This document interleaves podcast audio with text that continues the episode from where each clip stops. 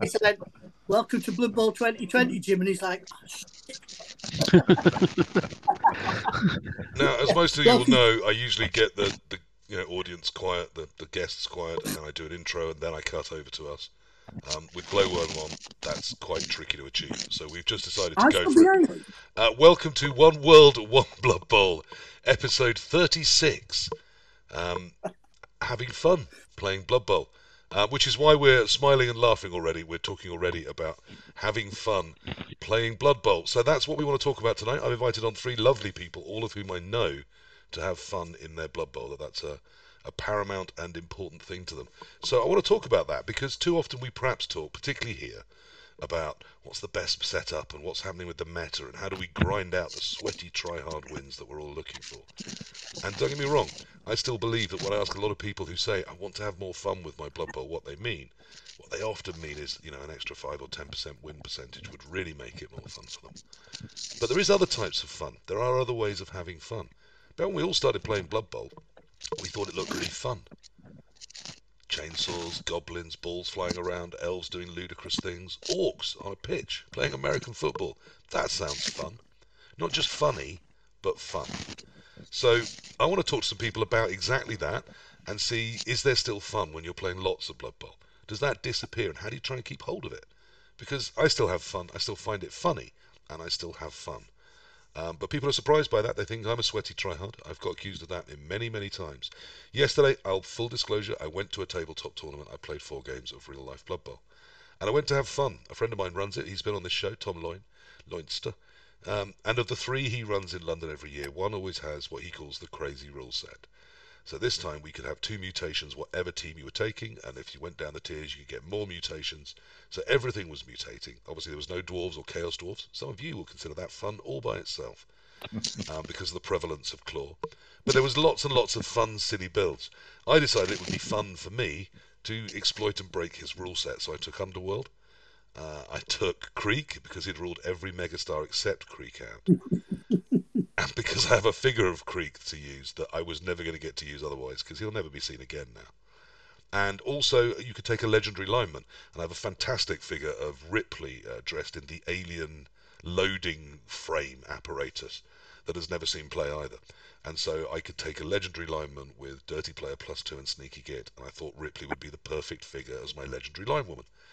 So I was having fun with some of the figures I would never play with otherwise, a roster I've never played before, and I thought everyone else seems to be having fun with Underworld. Let's see if I find that fun. So I arrived and found out that Underworld had been dropped to tier 1 from tier 2, which is a definitely needed nerf that I'm 100% behind. Instantly costing me a mutation. Uh, the secondary, which I had guard on my goblin, which I thought that sounds fun. I've faced that, and it is loads of fun. Um, and uh, something else. Oh yeah, a two-headed line rat uh, was the mutation I lost, and a primary. Um, so I took a wrestle off one of my line rats. So I lost three skills instantly, um, and yet Underworld was still fine. They really don't need to be tier two. They were completely balanced at tier one. That's absolutely fine. Um, and I thought we'd just have some fun. And Creek was terrible, which you sort of expect with a ball and chain against anyone that knows what they're doing. Um, but we, I did ultimately come down in game four on the top table to a three plus with reroll to win the tournament, and it went down, and I didn't make it. I didn't find that particularly fun. But obviously, I'd had loads of luck to have reached that point in the tournament. So, was I having fun? Was the day fun? Yeah, it was. But perhaps if I'd lost game one and hence had no chance, I drew game one and then came back with two wins. And if I'd won the third tournament because of the bonus points, I'd have been 3 1 1, uh, 3 1 0, and I'd have won. The guy that won, um, obviously, then was. Uh, we drew in the final game, so he was 3 1 0, and there was one other on 3 1 0, and he beat him on tiebreakers. So it was fun competing hard. I enjoyed the tournament. But perhaps if I'd lost and not been, you know, knowing I could still have a shot, perhaps I'd have relaxed and had more fun. Perhaps some people do. When I looked around the room, it didn't seem like loads of people were having more fun than me. And when you see, you see a photo of people enjoying Blood Bowl, there they are concentrating with those huge smiles not on their faces. So let's talk to some people about fun. Where am I going wrong? How can I increase my fun? Is it my fault? Am I just got a bad attitude and I should be having more fun? So I've invited lots of people on. Firstly, I want to say hello to brand new on the show. We have Eldritch Fox. Uh, welcome. Thank you. Well, how are you? I'm very good, thank you. How's your day been? Very nice indeed, thank you. I've uh, most of it in the garden. I was talking to you a horrible lot. And yeah, Well- it's all good. I'm glad you've come on in. Um, I've got you on because someone told me you organise fun tournaments where you make other people have fun. we do like to have fun in our tournaments. Okay, Oh, so I mean, like the tournament I went to yesterday, did that sound like a fun rule set? Is that the sort of thing you do? Yeah. Why? Yeah. And how do people respond? uh, the tournament of say twenty people, realistically, it's going to be three, four people that can win it. So the other sixteen people, what's their goal? What are they going to go to that tournament for? They're going to go to enjoy themselves. They're going to go to see their mates, roll some dice, and have a laugh. Essentially, I lean into that. So I ran a tournament in February called the Pissed Up Terry Testimonial which is named after a Goblin hooligan from my local tabletop league who uh, was being was being retired. That's all footballers do when they retire; they have a testimonial. And essentially, everyone had to wear a silly hat. No, they didn't have to. If you wore a silly hat to the tournament, got a free reroll. Forcing anyone to be silly, you might as well be silly. Okay, yeah. So and no one's gonna, even the sweatiest tryhard's gonna think, I, I need a hat for this. Exactly. You're sat in a room with 30 other people all wearing silly hats. It's a bit hard to be a try hard at that point, really. Yeah, it kind of is, isn't it? Exactly. Uh, the Do- whole, Are there people that, that sort of actively lean in or ask for certain things or sort of go beyond what you imagine? my uh, long-time collaborator and friend um, come up with a lot of rule sets together, and I have to rein him in normally. He's going, let's have exploding balls, let's have chickens coming on the pitch, you know, let's throw all the crazy at it and see what sticks. And I thought, well, let's have half the crazy this time and the other half next time. And does anyone moan? Do you get moaners that go, oh, if only this was just four skills and Games Workshop tiering or. No, we were telling you're coming to it, having read the rule set. You ask for feedback afterwards, and people say, "Oh, that was a bit much," or "This was a bit," you know. But generally, you know what you're getting into when you come to it. So, ground's got mighty below plus two. The ground's got mighty below plus two. You know, And where, where, does the inspiration for the, the rule sets come from? Is it just literally just the craziest thing you can think of, or it's mostly from the fluff in the rule books, uh, particularly the old CRP rule, rule book, the Ice Pelt Hammer Blow one, had all the fluff in, and all the team descriptions had um, facts about that race or that team. So for goblins, for example, it said goblins like wearing silly hats and singing lewd songs. So in my mind, brilliant. We all wear silly hats. But but So no no extra it. points for a lewd song?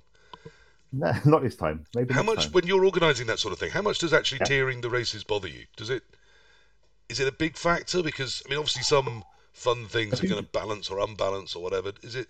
I- I do try and still tier, in similar to Games Workshop's tiering. Obviously, Orcs aren't tier two; they're tier one. I do I tier how many star player points you get for skills. I do it um, rather than having six skills, you might have forty star player points. So you can give someone two skills, but it's going to cost you more each time. Yep. And um, yeah, people try and break it. They can. Uh, most people are having fun. And do people turn up having? I mean, is the understanding of the rule set is it there? Do you get a crowd that come along knowing and they've built right, or do you have to really check those rosters? No. Most of the time, it's absolutely fine. Occasionally, afterwards, people go, "That was just too much going on." You had you had uh, an ogre invading the pit. You had exploding balls. You had weird weather table. You had a weird kickoff table. Too much crazy to keep track of in a two and a half hour game or two hours. So I, do have to rein in. Yeah. What, what? Okay. What's the biggest regret? Have you tried giants, for example? I'd, I'd love to hear some tell of giants. Giants are awesome. Went to a tournament in Bromley where every team got a giant. Right. you know, it's it's uh, you know, um, a big roadblock in the middle of the pitch. They can't move around very much because they're so big and big. They're too big to Uh, move. Yes. And they have a facing, don't they? Have a facing, so essentially they're they take up four squares like the old big guys used to. The rear four squares behind them, they have no no tackle zone in. Right. Um, got Mighty Blow plus two, and uh, it makes things go away quite quickly. Yeah. Well, I mean, we, as we've learned in this rule set, plus two, it tends to do that, doesn't it? That's a good tournament. That one. I got to the top table and drew against Orcs, and uh, essentially because I took ogres with the giant, I had lots of mighty blow. Couldn't hurt the Orcs, and uh, he couldn't hurt me either. So essentially, it was a, it was a draw on the top table. There we are.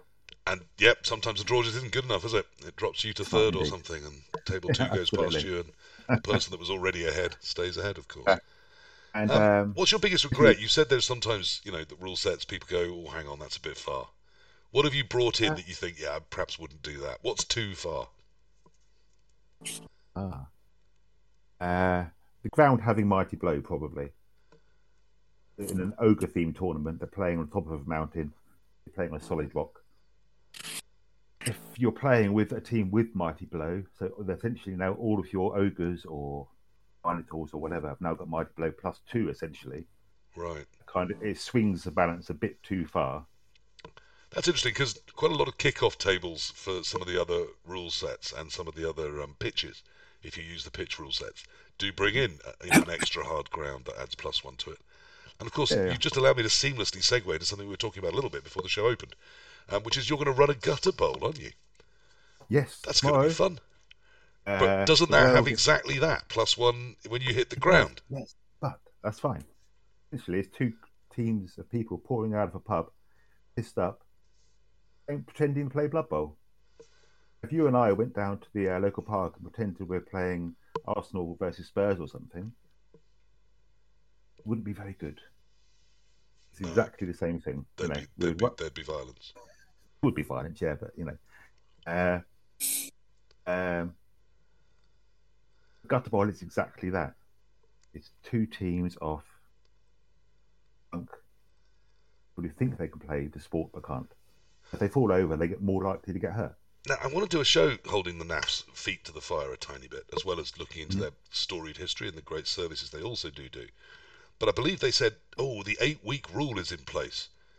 Now, I don't know what the eight week rule is, but I'm guessing they didn't want anyone to run gutter bowl for eight weeks whilst they thought about it or something. Well, Does that bother you? You because as soon as Games Workshop announced they were releasing it, we put in the tournament to the NAF saying we're going to run this. We put it in the Street Bowl, which was uh, one of the NAF variants. Yep.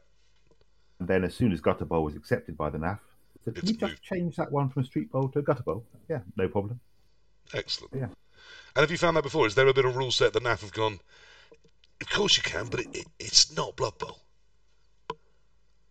Yeah, every team getting a free ogre said we could do it, of course, and you can have NAF. Uh, be a NAF sanctioned tournament, but it'll count as a specialist tournament rather than a regular Blood Bowl tournament. Did that bother you or anyone else? Why? Why does it matter? Okay, some people care about their NAF ranking. Does it really matter? Some people don't know they've got a NAF ranking. I suspect quite a lot of people. You know, I uh, enjoy competitive Blood Bowl. It's enough championships. I go to the UKTC. Generally finish in the top quarter. Maybe it's okay. Happy So- that? So you can still be competitive and have fun. That's a possibility, course, isn't yeah. it? Of course it is. How do you marry those two concepts? Do you accept you're playing a ridiculous game? Absolutely. and essentially, you're just uh, toy soldiers with goblins and orcs and whatever else. Well, I was going to throw this around later, but it, it's worth just maybe dropping now on that note. Um, K Fogged, as he's sometimes known, or my friend Core, I was talking to him about this episode, and he said I should have invited him on. And I said, look, the last thing you ever do is have fun playing Blood Bowl. I mean, you, you maybe laugh at what the other people are doing against you. I've seen you find that very funny. But don't people don't think of you as there's a man who's really enjoying it. And of course he said to me, "Oh, David," um, and then chuckled at how stupid I was, which he does all the time, because compared to him, we're all stupid. And he pointed out that to him, he thinks actually there's some people who he knows are trying really hard to move up the ranking, and he thinks what they're missing is they've stopped having fun. And he said if you're not enjoying that, if that's not coming to you, then actually it really limits some of your possibilities. Um, so I- Mhm. that, I want to throw that out. Is actually having fun. Can it be part of trying hard? Does it? Are they mutually exclusive or not? Am I setting up a false dichotomy here? Um, Glow, you were talking about having fun and doing crazy things. You famously, of course, at Thrud, uh, run the table where four people play Dock Bowl, or, or I mean, I know what the kids call Dock. Right. Presumably, it's not that. Okay, so the first five rounds are now Dimmerip, which is basically a dungeon delve uh, Blood Bowl game. Okay. So you fight your way. I'm my background originally was AD and D, so I was asked I was asked to rewrite the rules for Dimmerip um, a couple of years ago, prior to um, prior to Thrud. So basically, of course, I, I I wrote it as a D and D module. So the adventurers come in, they fight their way down to the bottom, they rescue the princess, or in this case, a ball, and then they fight their way out again. Okay. Um, so we play that, and the bottom four coaches in every round are invited to play Dimmerip instead of playing. Uh, so it's a variant. It's not recognised by the NAF or anybody else, but it is a variant. Um, so they're invited to play that. Um, and it's a little bit of light relief. And I've only ever had one guy refuse to play it, and he refused to play three times, and that was because he was in for most casualties. So he was losing his games, but he was smashing his opponents. Right. So I can perf- I'm not going to name him because Beard from um, Tier Three podcast will get upset if I do. But um, but yeah, he refused to play on three occasions, and to be honest, I don't blame him. He was he was up for most. He said, and he, he was perfectly fine. He said, look, mate, I'd love to come. I said, that's all right, mate. I'd love to come There's have fun with you, but I'm busy being competitive. There's under, another 125 people in this room, and to be fair, another 100 of those would come and play. And to be fair, 100 of them would have done. Yeah, I've never had a shortage of it. So yeah, it is it, it is a bit of fun. It's it's um, you come in, like I say, you fight your way to the bottom. There are tomb guardians, of course, because all dungeons have to have monsters. So you have to fight fight your way past the tomb guardians. There's exploding chests. You know, I'm I'm nothing if I don't plagiarize. So um, you find the ball, but then you have to leave, but you can't leave through the door that you entered. You have to leave through somebody else's door. Okay. Um, you can't go in through. It's the same as most AD and So you're probably going to have to get past their out. team to do that. So, so yeah, they've got to guard their door while looking for the ball. You've got to try and find your way out. And um, we use a system which somebody told me when I said to them, "Oh, this is what I'm going to do." They went, "Oh yeah, that's straight from," and named another game system. Is it Flintlock or something like that? Where I have a bag with with uh, markers in. So you pull a marker in, and it'll be the green player. So the green player gets to move. Now the next marker might be the green tomb guardian, or it might be the red tomb guardian, or it might be the red player. So you take these markers out and you lay them down so you can see who's been. So you can sort of structure your turn a little bit. Right. But then, of course, at the end of the turn, all eight markers go back in, the bag gets checked up, and then we start again. So you might get two turns in a row. There might be eight or nine turns before you get another turn. Mm. Um, and as I say, it is basically, and we say to guys, look, this is for fun. And if we four were playing it, the way it would work is let's say you escape with the ball and you go out through Eldritch Fox's door. Your class is beating him 1 0, and we're, me and your other fella there, um, Stig, hardcore Stig, uh, a, a class does drawing nil nil and casualties count towards your tournament scoring. Because at Thrud we only use uh, we only use tiebreakers at the end of the tournament, so you know it doesn't make a difference round by round what your what your casualty score is absolutely, or Absolutely. your touchdown. Okay, don't, um, don't worry, Stig. yeah. I have got the ability to mute the mic if needs be, and I will be bringing you in imminently. I promise. Oh, you said three times the time I've had. Seriously. Three times as Anderson, though. Glow, of course, very Oh, welcome I'm back on the show. Uh, lovely to have you here. Now, when I asked you on, you said, "Of course I should come on. I'm fun." Now, Yeah, like a potential partner, that. that the first thing they say to you is, "You'll love me. I'm kooky." I instantly thought, I'm the little bit, but yeah. "This is a red flag. Someone that describes themselves as fun." So you're fun. How are you fun, Glow? Outside of running the the fun part of Thrud Bowl, where people compete to be the worst player possible, so they get a chance to have fun on your game. Well, I'd say I'd say 176 games of competitive Goblin play in NAF rank tournaments probably qualifies me fun rather than rather than your die hard try hard. And and looping round to something you said earlier about is can you have fun and get better? Hmm. I honestly believe you can. Many, many years ago when I first started, I mean, my first tournament was 97. A lot of people tell you that's not right because according to the NAF, it was 2007. I played tournaments pre NAF. Yeah, 97, Is grand there such a tournament. Yes, yeah, not not according to some people, but but um, so about 2010, I was okay. I was doing okay. I was 10th or 12th in the country with Dark Elves. I was getting good results. I was finishing third, finishing fourth a lot of the time, hence the Glowworm Award. And when you can't win a tournament, you just create an award that you can win and then win it. And then I didn't win it for years. Um, and I went to a tournament with Undead, which at the time were, as they still are to some extent now, a powerhouse of a team. Yes. You're expected to, yeah. Went and I literally got my arse handed to me. I won the first game, something like five one against Ogres, and I thought, brilliant, I'm on. I'm going to win the whole thing here. Yeah, this is tied on, and I got what I call uh, dice bias. I thought, yep, no problem. All it doesn't matter what I do. And the next four games, I got absolutely destroyed. Absolutely destroyed. The dice hated me. My own models tripped up when they weren't even touching them. You know, um, it was just it was just a nightmare. Won the last game against a, a guy who, who honestly wasn't bothered. He got to the eight where his first tournament. It was game six. He was sat with his arm over the back of the chair watching the TV rather than playing. And I got in the car and I moaned. It was over in. It was the precursor for the uh, Welsh Open. It was called the oh, Casneward Cup, and it was running a, a pub called the Dodger in Cwmbran, which is quite a rough pub to be fair. Okay. And we, were- we were driving back home an hour to Wiltshire, and I was moaning about this. Oh, I should have, and I did, and I had this real sense of entitlement. I know it did, and, and this is not the guy you know now, and this is why. I had this real sense of entitlement. And I had a guy in with me, a guy in the car called Gazza. He's he's long gone from the scene now. He used to be, uh, he used to play ogres all the time, and his exact uh, philosophy was: go to a tournament, lose your first game, then you can just have five games of fun. The pressure's off if you lose your first game. Yeah, Yeah, that, that's true to some degree. yeah. Yeah. And he was saying to me, he said, Oh, you know, blah, blah, blah. You know what your problem is? You feel that you should have got something." I'm like, You're damn right I should have got something.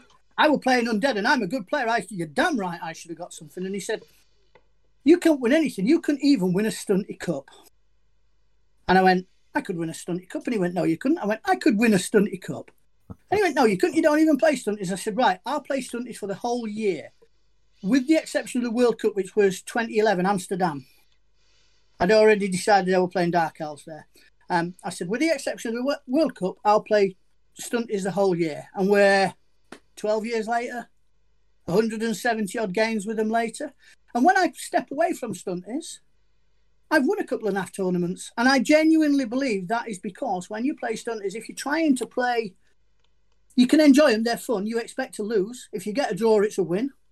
Um, but also it teaches you a lot. It teaches you, and, and one of the great things about Blood Bowl is you have to learn to lose before you can learn to win. If you can't lose at Blood Bowl, then you're never going to win. No matter how good you are, you are never going to win. That was a quote from you already dropped in the chat, so you are repeating yourself, um, by Day Yep. Day, who said that's the greatest thing you ever taught him.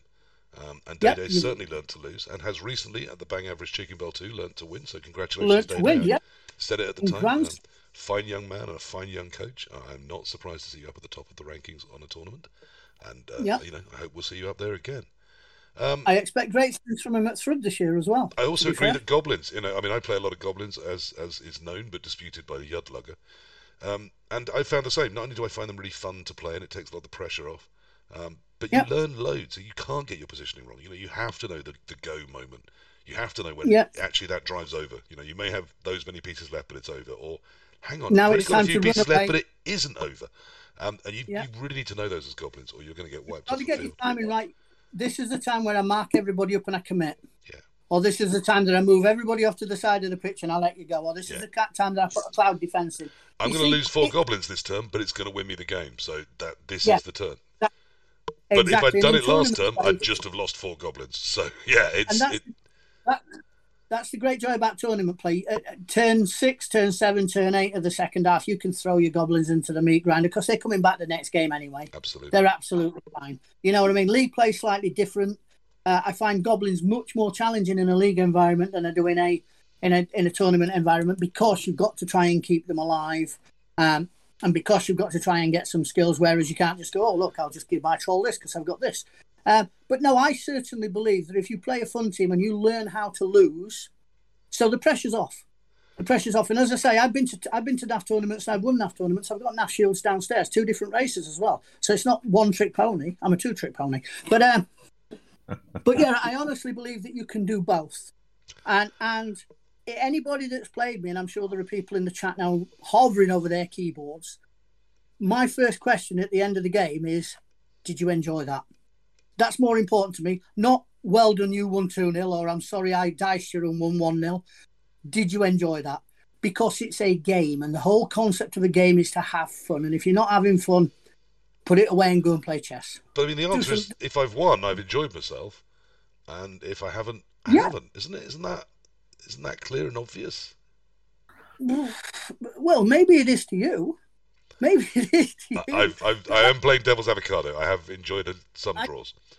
Yeah, I, I can name two or three games, two or three outstanding games. Uh, in my top five games, one is at a three all draw against Halflings, and one is getting pitch cleared by Dwarves in the second half, and then getting pitch cleared by the same Dwarves. Uh, sorry, in the first half, and then getting pitch cleared by the second, but in the second half by the same team. I was pitch cleared twice by the same player with the same team in the same game, and in the second half, I was actually cheering for. I went. I was still playing. I was still trying to dodge away, still trying to protect my guys. Yeah, but it became obvious by about turn four or five that with two goblins and a troll left on the pitch against a fully functioning dwarf team, this is going to go nowhere quick. Hmm. And at that point, I started cheering for my opponent. And to be fair, he did it, and, and kudos to him for that. And we enjoyed it. We had a laugh, and he bought me a pint. So yeah, free pint. Because it gets asked of me a lot. People often ask about the Chalice final where I played Andy Davo and he won his first Yep. Chalice uh, in Blood Bowl 2. Uh, I I think because that. he ruthlessly promotes it on YouTube. Um, and so lots of people seem to have seen it, so it gets mentioned to me quite a lot. People ask, did I enjoy it? And so I've had a lot of chance to think about that particular game and whether I enjoyed it. And the answer is yes, I did. I enjoyed. I mean, I enjoyed playing Andy a lot. He's a great competitor and a great coach, and I enjoyed playing the game. I enjoyed the whole game, including overtime. I didn't enjoy how it ended, of course. Uh, I would rather it ended differently. Um, and it's those ones that stick with me. It's never the wins, is it? It's the losses that stick with you. Ever the bridesmaid. But Uh, yeah, I still enjoyed the game. I still wouldn't trade that experience, um, except for the same experience with me winning it. And it's the And same as, as this weekend where I lost the tournament on a three up. I still had to get to that point in the tournament, and I but you don't that. remember getting to that point. You remember failing the three. No, but I know it's there somewhere, Glo. I know it all yeah. happened. There must have been Yeah, good luck moments where I didn't Yes, deserve what happened. Um, There absolutely was, and I weren't even there. And I can tell you for a fact there absolutely was. And there were times when you just looked at your opponent and thought that should never have worked out the way that it has, but Yeah. I'll take it. Yeah. You know. So, uh, yeah, like I say, the the end of the end of the day, the, the games that I find most frustrating are the games where I do something that I know is wrong, and that ruins it for me. Because now my opponent's just got to walk over, and it, and now it's not. It, and, and no matter how many times when people can sit there and I know you're a dwarf coach, I'm not going to fall. I'm not going to fall down that road. how dare but- you? I'm an elf coach. The, the amount of people that go, oh, yeah, well, you know, uh, uh, oh, I got it easy. It's a walkover, and that's not fun for anybody. It's not fun for anybody. I'd rather lose a, t- I'd rather lose a close game than win one where I'm just rolling fives and sixes and he's rolling ones and twos. You know, and, and I, we are literally 30 minutes in, and we've yet to hear a sound from my lovely third guest. So I do have to talk to him now, Glo. We will come back to you in a minute. Um, Stig, hello. Welcome to One World, One Blood Bowl. Lovely to have you here. Yeah. Quite happily being entertained by the other two, so no. Um, you are hardcore, Stig, aren't you?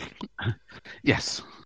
Because I've had Um, Stig on, so you are. I, I almost called you Stig too, but of course you are hardcore Stig. Yeah, and as I said earlier, um, because everyone calls me Stig, I, I have repeatedly threatened to find him and play him for the name if he's available at any tournament. And what if it's what it, if it's a draw? Do you both just go by Wendy from then on, or something? Is that? I, th- I think he'd just go by there, and I just go by hardcore at that point and find another Stig somewhere, third one. Now, it may seem crazy to some people that I've invited you on, um, but I have, because obviously I hear you are part of the, the Geordie World Cup bid, so let's just briefly touch base with that. Is it, is Um, it still going on since Pipey announced it on this very show? It is, and um, he threw mine and Walker's name out there um, into the wild, which I, I don't think either of us was expecting, but we didn't mind. Um, what has been nice, there's a few people from the community reached out to us as well and said, if you need a hand, you know, we're up for it. Um, as it stands right now, we're going to go to the World Cup, um, and I think at least half of the idea is to speak to those guys afterwards and go, um, give us all the reasons we shouldn't do it. Uh, we, we're fully understanding that this is a huge, huge undertaking. But it- fingers crossed, we would like to get it back into the country because, I mean, let's be honest here, we do have a massive scene. Um, we do have the NAF World Cup, uh, sorry, the NAF Tournament Championship. We have UKTC. We have the Welsh Open.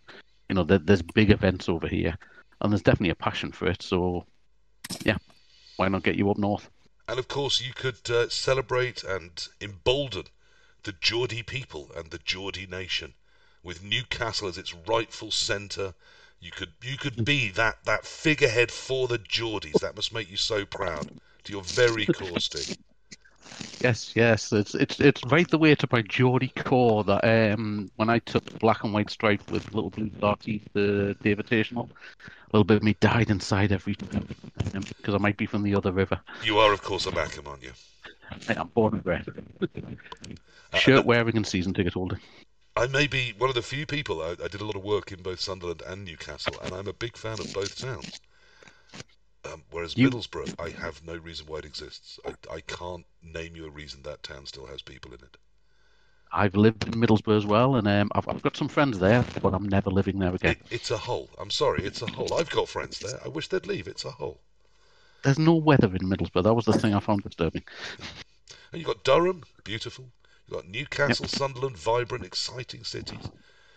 Or you've got a chemical smog that looks like the Coronation Street um, intro from the 1980s. I- mean, why choose that, really? Yeah, Ask it's the border if you're in Habitat. Of course, if you're born in Middlesbrough and you're really cross that I think it's horrible, I, I'm just sorry for you. It, it's not hate, it's pity. It's just pity. Um, I've invited you on not to talk about the World Cup, where I imagine we will get people sweating and trying hard. Although I have to say, the team I'm going with, we've just decided we all just want to go and have fun and experience it. We're, we, you know, we're not Yeah. trying to be super competitive. We're not trying to be stupid, but we're just going to go and have some fun for three days, rolling dice. So presumably you see the World Cup as that as a big fun event, or as a is it super competitive in your head? Yeah, um, basically the team I'm going with, we've got a couple of stunty teams that are in there for a lap. Um, I'm taking Necro just because I just wanted to get a Necro team. Um, I'm in no illusions that our team's going to win it or be in anywhere near the top. So, and I think it's been mentioned already, if you know you're not, you know you're not going to win it, then the only reason you've got to be going to a tournament for the, the pleasure of it and for the enjoyment. So you've got to go there and just relax.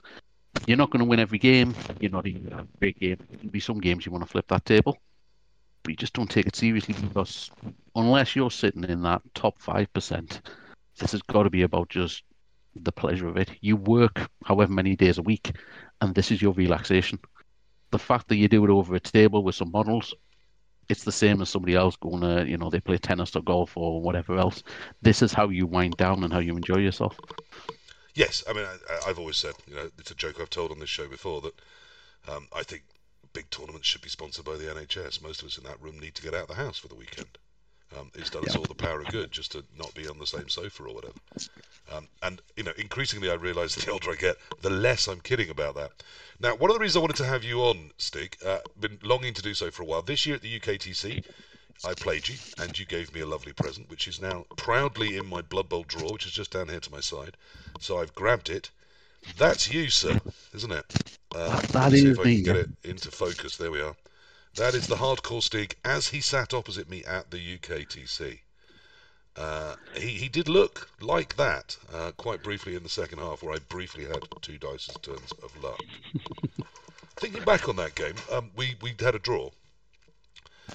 So as I sat down, I'll confess my team sort of patted me on the back, looked at the big man in the wrestler's outfit, and said, we, "We're banking on you for a point here, Dave."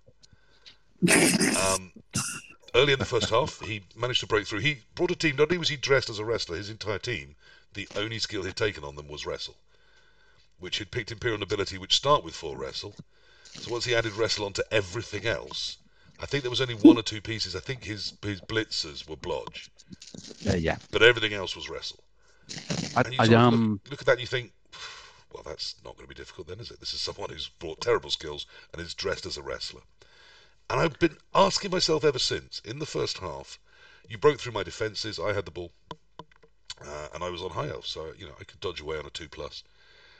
And normally I'd have probably brought someone back to cover the fail. And I genuinely think I thought, it'd be alright. He's a team that's got all wrestle. If it fails, I'll, I'll be able to sort that out. And of course, I snaked the dodge off. uh, and you picked the ball up and scored. And I spent the entire the rest of the game fighting tooth and nail with everything I could coach to get it to the point where we drew at the end. And I was very, very lucky to get that draw. Um, did I underestimate you? Do you think? Because you were Um, there to have fun. I, I mean, don't get me wrong. I was there to have fun. I was still hoping to get. Uh, I think the record I always look for is. You know, if I feel like I've broken even, I'm happy. Because the other thing as well, no matter how much fun I want to be, it's it's kind of like Glowworm says, you don't want to roll over a game. That's not fun. Yeah. So you're still there to be competitive. You're there to, to give somebody a game. Um, I think that what really frustrated me. We just lost your mic there. What really Um, frustrated people was, and then we lost it. No. It's like the life of Brian. What, what really frustrated me was that they were so boring to play with. Right. Um, I mean, Nobility's a negative team. Oh, he's gone. You've gone again, Stig. I'm afraid. Um, s- we lost you after try and nobility swap is a negative team. They are. I mean, uh, they're just Yeah. hateful. Um, but against something that can move around like elves, they should be also no problem. Against something like dwarves or orcs, you can really, as long as you don't get knocked off the pitch, you can just stop them dead, and then they, they Yeah. really have a struggle as to what the hell they're going to do about it. Um, so you didn't enjoy playing them. I, I enjoyed the games. The chat, I just hated the team. Um, they're in a box with under uh, Old World Alliance now to never be seen again. Ooh. Does that mean it's a one and done with the wrestler outfit?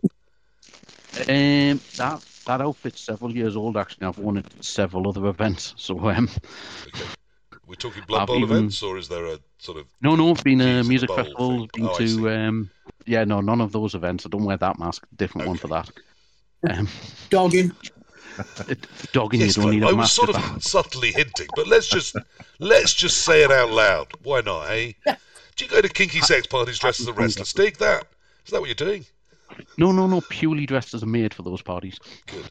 Clarity, it's important, Glow. Um, True, true. Yeah, it's that that I think that's one of the other things as well. There's there's some teams that you play in Blood Bowl that you're never going to enjoy playing with. But for example, I'm I'm running for the 29, so I know I have to turn up with them.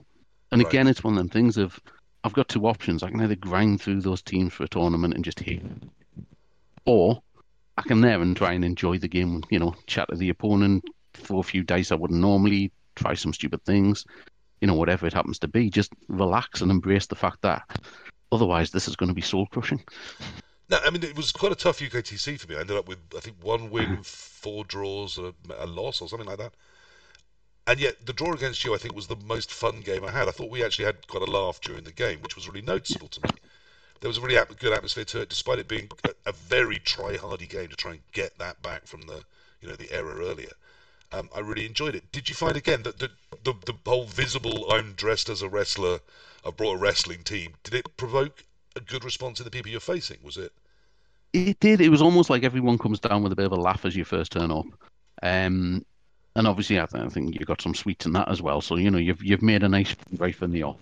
Um, but it's that thing as well that I think everybody knew I wasn't taking it that seriously. So if things went well, they weren't upset with it. You know, if, if I've diced them in some way, they weren't upset with it because they knew it was going to come back round. And at the same point, if things were going badly for me, you know, I didn't get down on it. They'd have laugh, they'd have enjoyed it. Yeah, so it's it's, it's uh, sorry we lost you a tiny bit there as well. So again, it's that armor of I'm having fun here. So even if it's not going well, I'm still having a laugh. I've lent into a meme for the whole weekend. People enjoy playing me. What, what a great experience! Making Yeah. some tough rolls easier to deal with. You think? And And because um, again, I'm not sitting there going, "Oh, I'm top table. I'm trying to win this." So I don't care if I get diced every now and then. You know, if I if I had that one in nine twice in a row, who cares? I'm still there, still enjoying myself, still got a beer in hand, still sitting across somebody, having a chat and a laugh. And I've got my team there as well, who are all in the same boat.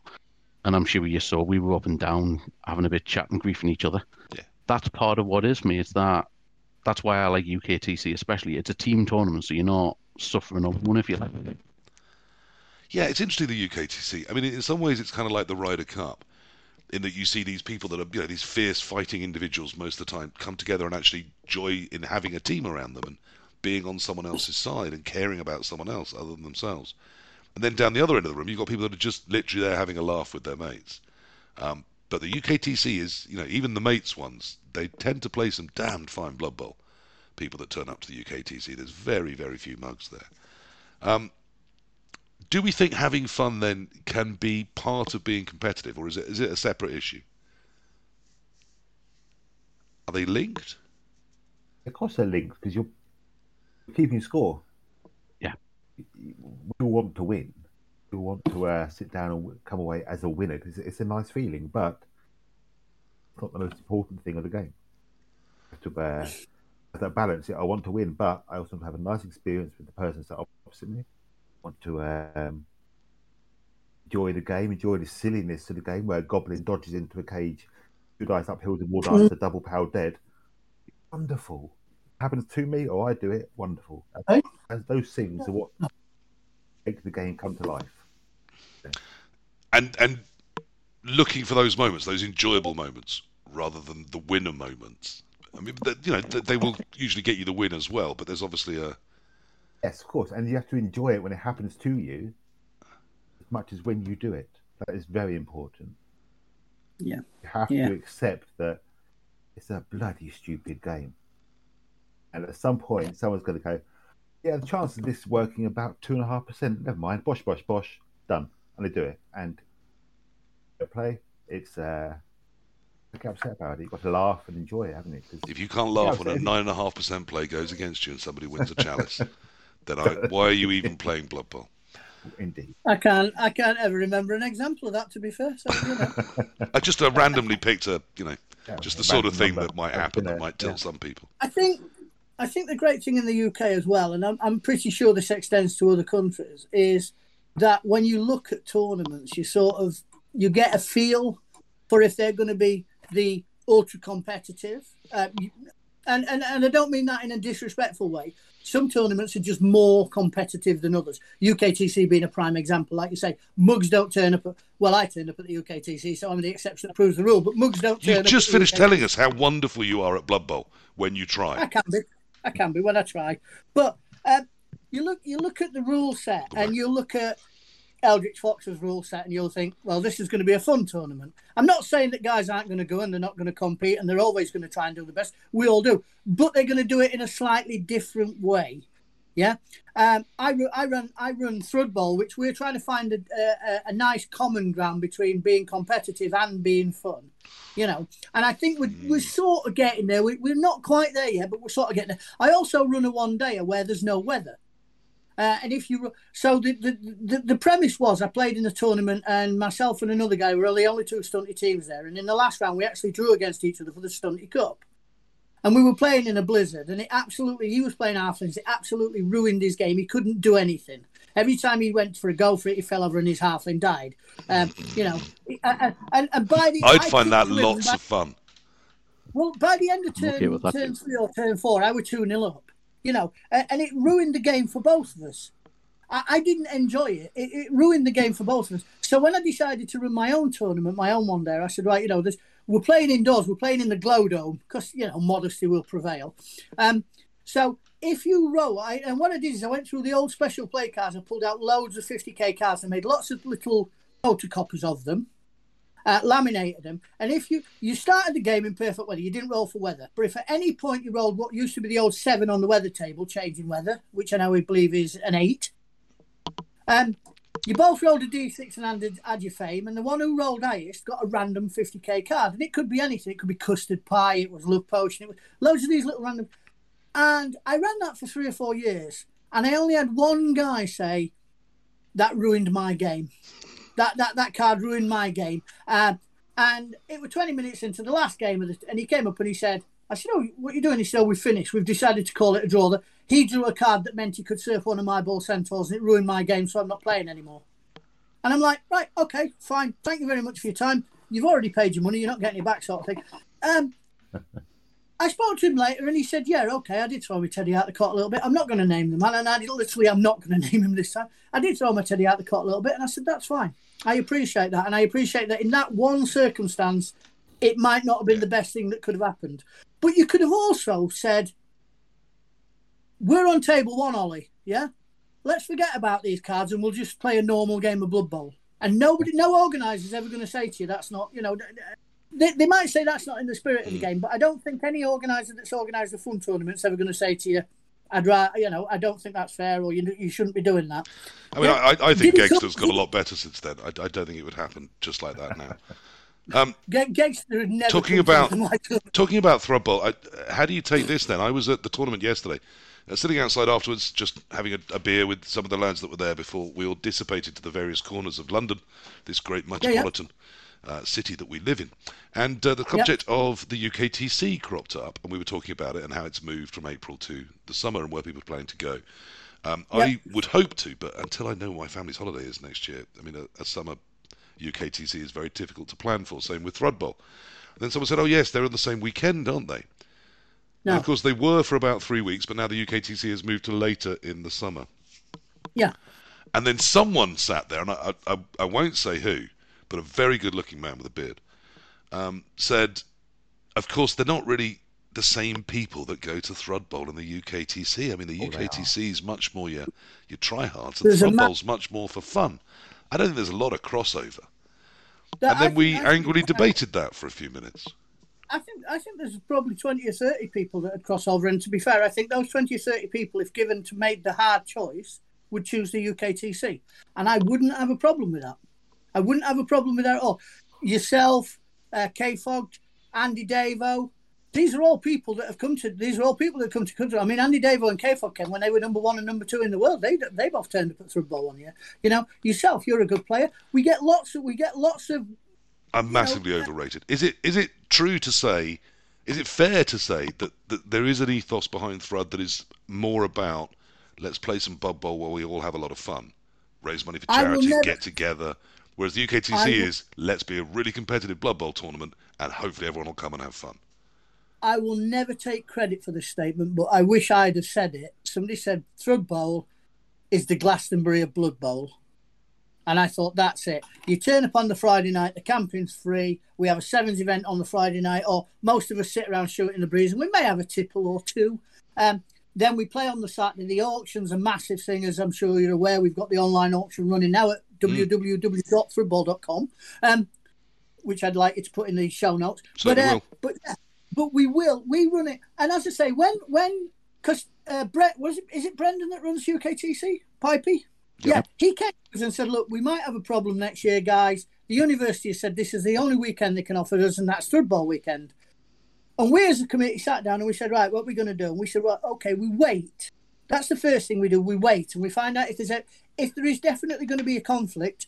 To be fair, I will say this now as one of the co-organisers for this year we would have looked at moving Thrudball. We would have looked at pushing it back a week and selling it as international coaches come over for the UKTC, spend a week in the UK, and then come to Thrudball before you go. Come and sit in a field in Swindon.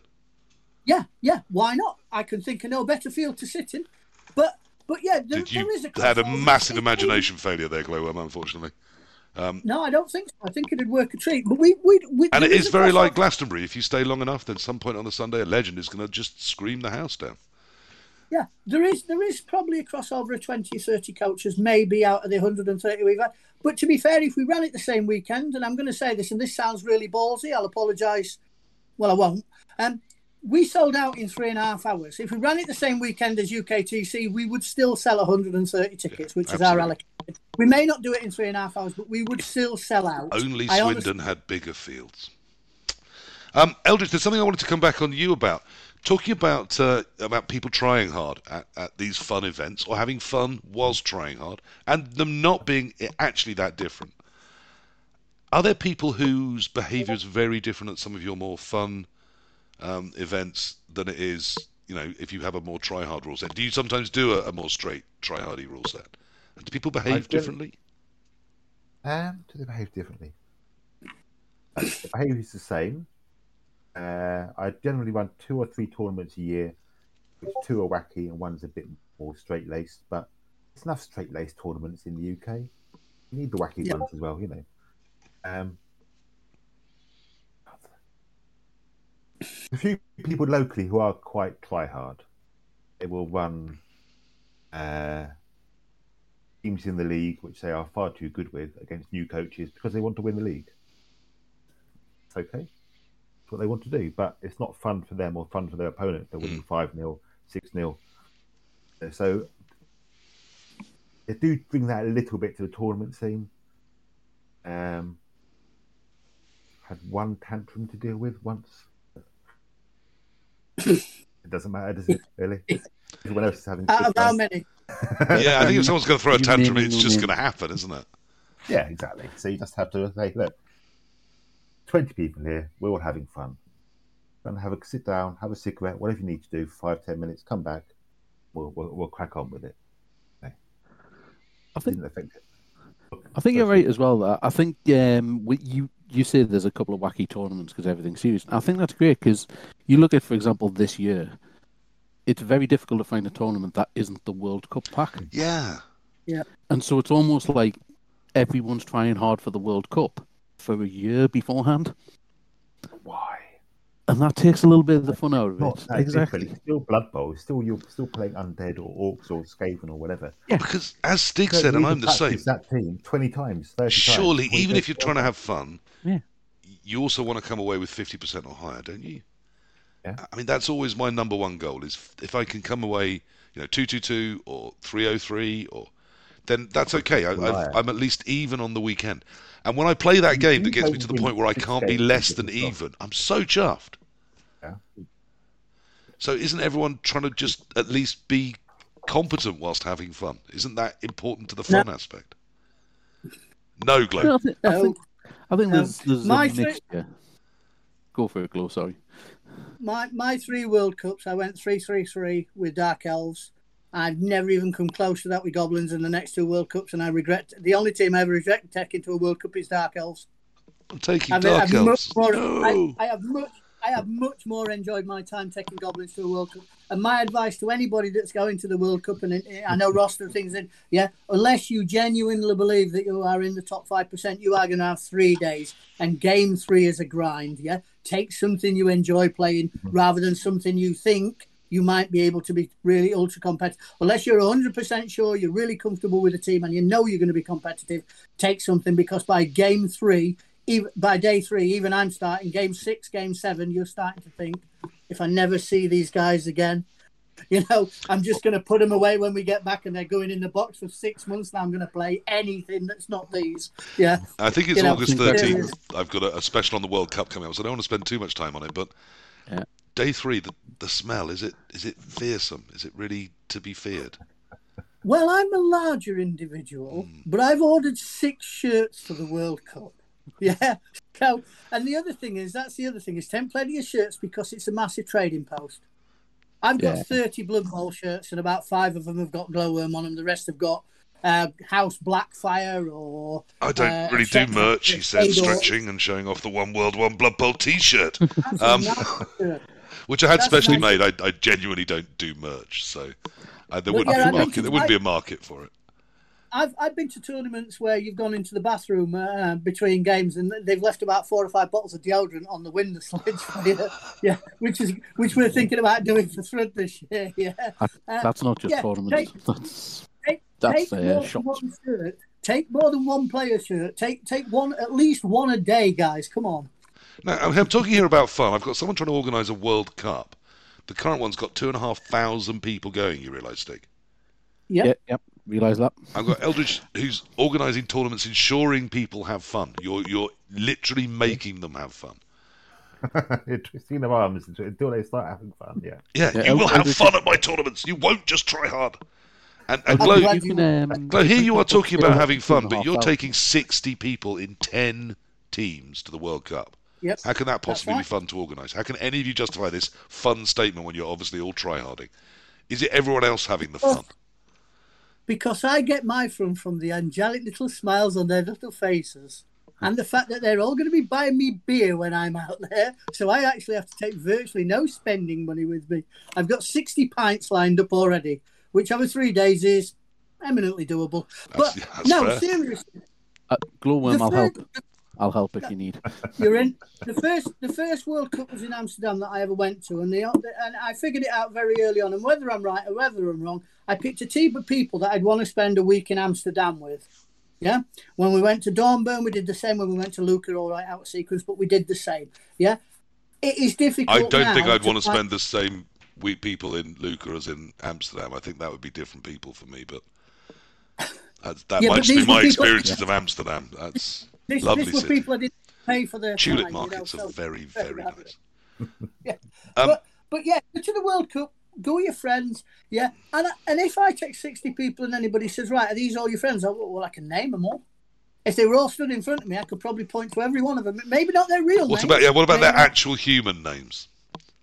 No, because they're No, rubbish. right. Everybody, everybody needs a superhero name, don't they? Come on. Yeah. Simon is a boring old security guard, but Glover Stig doesn't even get the one he wants. So no, Okay, apparently somebody not. already has it. Yeah, I will say, has it. it, and this this ties Question into what you. Glowworm's saying there. So, um, I mean, York for me, I'm quite lucky with us being part of the the Geordie Blood Bowl League. It's a good crowd. They've been going to tournaments for a long time. They're relatively well known, which is kind of nice because you get introduced to other people through them. Um, but those Friday and Saturday nights in York, um, the Invitational was similar down there. I went to the first one of those, and the social scene Yeah. around it is fantastic. Getting, without meaning to frame anybody as a nerd, but getting 120 nerds together in Brewdog or something, it's brilliant. You're all just sitting there, you're having a laugh. Everybody's in the same boat. That, to me, is what I'm looking for. For example, from a World Cup, it's like Glowworm says, he wants to go with 60 people that he doesn't mind hanging around with, because that's where his enjoyment's going to come as well. Yeah, you're going to play some Yeah. games, Yeah. But between all those games, after all those games, that's where your pleasures. That's where you're going to remember. In a Are you, World are you Cup- saying that World- one of the key advantages for a World Cup of a Newcastle bid is the Bigg Market and the legendarily yeah. friendly welcome of the Newcastle people? We are we are well into marketing the Bigg Market as part of our bid. Don't you worry. Well, come here. Um, I think we're about to be joined on the show by one of Glowworm's many animals. There we are. Look, we've got a dog. Now we're a proper Blood Bowl stream.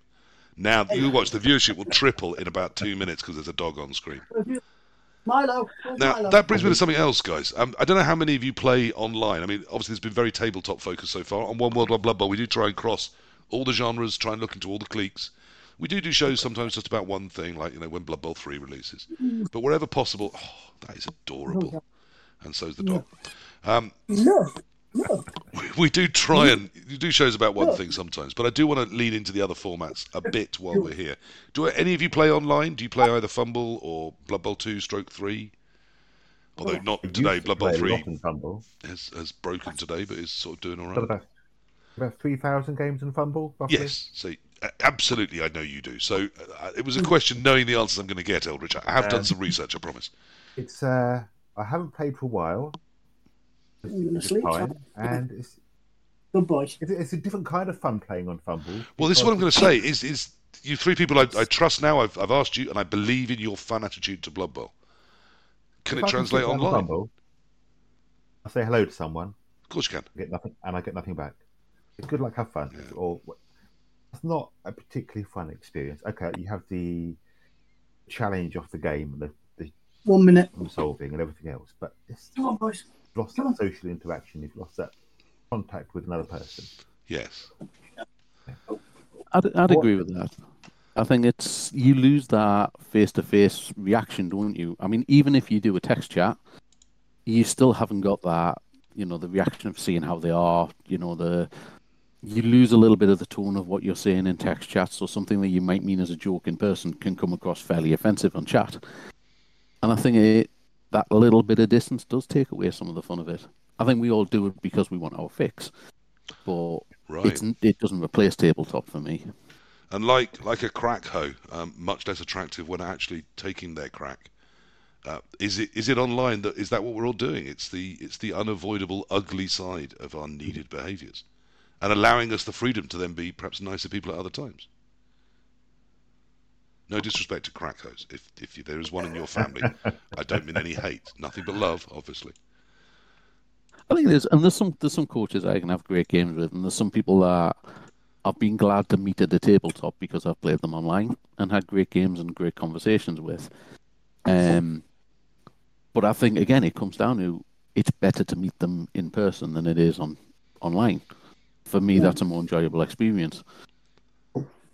I mean, it is, and also the fact is that you've left the house, you've possibly even got dressed up. Even those of us not putting on a wrestler's outfit have probably put clean underwear on, at least for day one. there is an atmosphere of you know I've gone here, I, I'm gonna be here for two days or a full day with all these people, and you sort of commit to that. I mean, some of the newer players, like you say, don't, or they, they find it very tough to. But if you've been to one or two tournaments, you sort of know what you're in for, and there's a real atmosphere of you know we are doing this, and I think that that really helps people have fun no matter what the dice are. Even the people at the bottom end are very rarely having the sort of terrible time or the le- I mean the level of quitting you get if you run a similar tournament in an online format. Once people know after you know they've lost three of their first four games, the odds of them playing games five and six are incredibly tight. You know, there's so many dropouts in an online format for that. How do we can we bring the fun of tabletop that that human to human exuberance? Can we bring it into the online world? Is it even possible? Blood Bowl 3 has gone further than ever before. Your only way you can respond to the opponent is with six pre-decided emotes. Things like cut your throat or cheering seems to be beating your chest and then doing this with your hands. Now, when I've been to my kids' events and do this, they they apparently they think I'm being weird and non-supportive, and their friends mention it, so I've had to stop. Um, how do we get fun online? What do we, what can we do? How do we help the online people find the fun? I think part of the difficulty, it's like the online, it's almost like you're inviting someone into your house if you chat to them. And I think that's never going to feel as natural with a stranger as, weirdly enough, meeting them in a room full of other strangers. If you're playing in leagues online, you're generally playing the same people over a period of time. So you're building up a relationship with them. Um, Forex, for example, like Mark. I'm good friends with Mark by playing with him on FUMBBL. And um, it was just a random pickup black box game. You know, oh, It's a baby. oh, oh, hello. There's a young Oh, he's gorgeous. That's that's is. a fairly young baby too. He's four weeks premature at the moment. Oh, Wonderful. Oh. how delightful. In answer, to, in answer to your question, yes, you can you can bring some elements of the fun aspect onto online play, uh, and it generally works better in leagues where you can build up a rapport and you get to know the people who you're talking to. So when you're facing them across the pitch and you've maybe got a headset, and Blood Bowl Two was better, as you say, Blood Bowl Three is a bit of a train wreck, and I doubt if it's going to get much better anytime soon. But Blood Bowl Two, yeah, you you could, and um, I played I played in a Blood Bowl league in the uh, MML on uh, Blood Bowl 2, which was one of the bigger online leagues. It was a bigger PlayStation league. I unfortunately play on PlayStation rather than PC. Uh, so, little fish, little pond.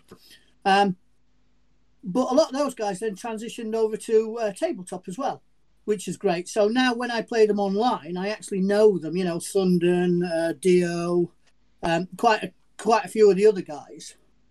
Um, which is nice. But you're never going to get the same interaction as you are when you're sitting across from somebody and he, he rolls a really bad dice and you look at him and go, give me a minute, you go up and bring him back a pint. That's never going to happen online, you know? I mean, it, it keeps falling apart. But something I've kept trying to do in the one four five, and I, every time I, at the moment, there's a team running it. I, I mean, I, I titularly run it, but there's a team doing a very good job. So I've been able to step aside for a few months and let them really have their head, bring all sorts of creativity to it as well.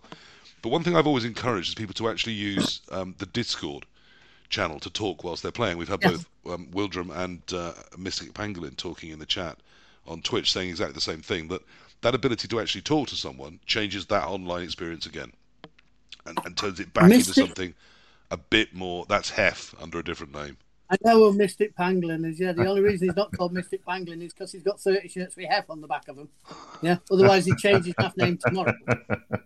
Yeah, It's- it's that's also- the only reason. He The only reason he's half changed it name. to Mystic Pangolin is he's now a hunted man as Hef.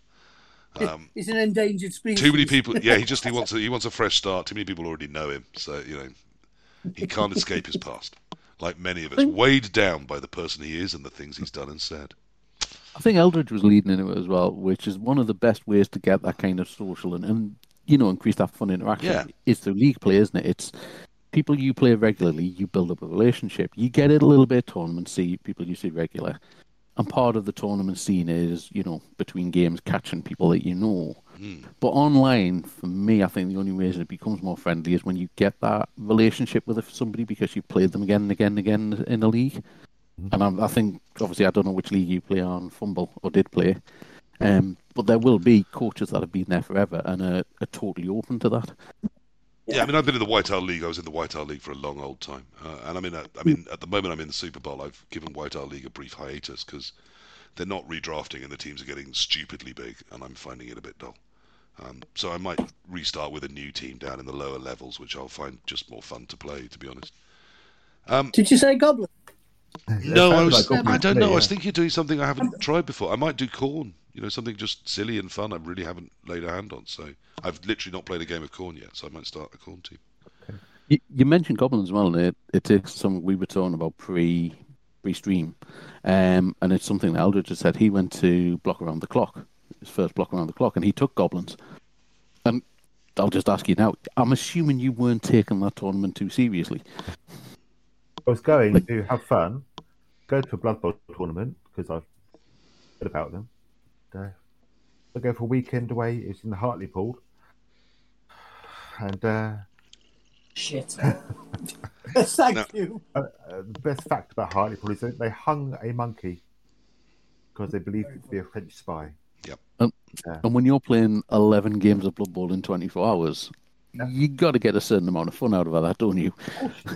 And 'Cause uh, I know at four o'clock in the morning, nothing is fun. I mean, I know some people that say Blood Bowl anyway isn't a fun game. It's a game about coping with pain. It's almost like a, a self-flagellation.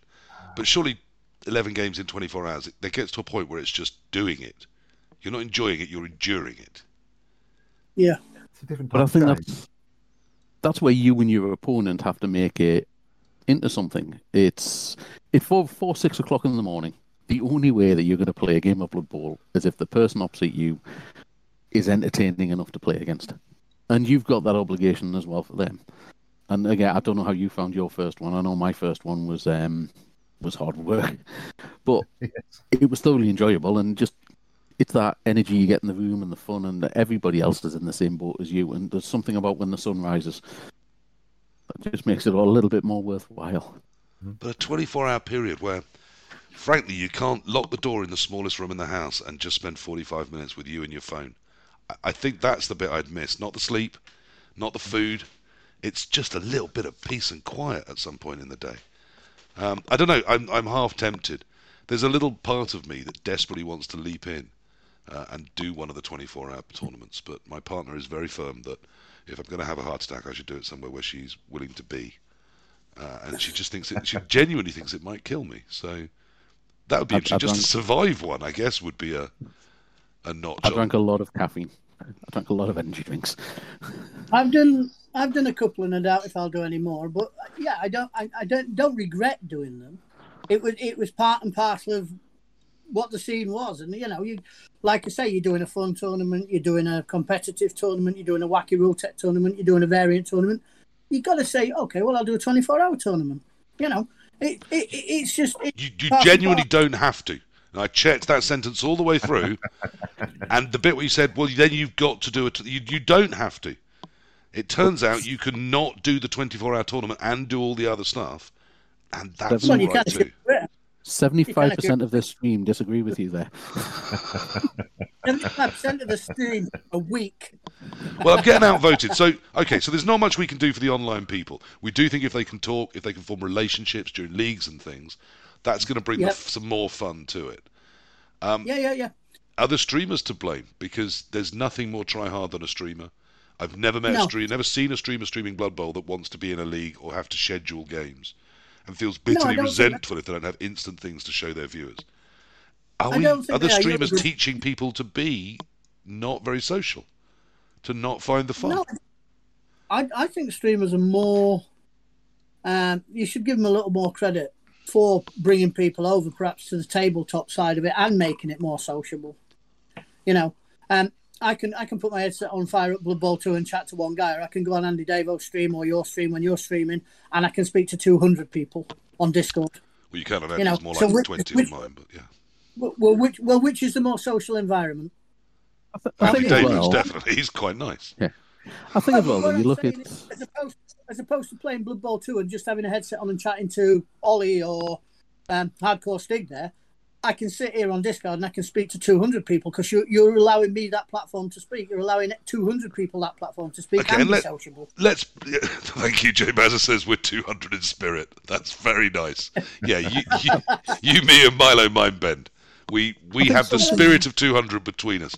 Um, is there a responsibility on on those of us running tournaments, on those of us? You know, I can't deny to some degree in the public eye as a blood bowler, I've put myself out there and said, "Look at me," so people do. Is it partly our responsibility to say, "Look, fun's good. Fun is part of this. Keep having fun."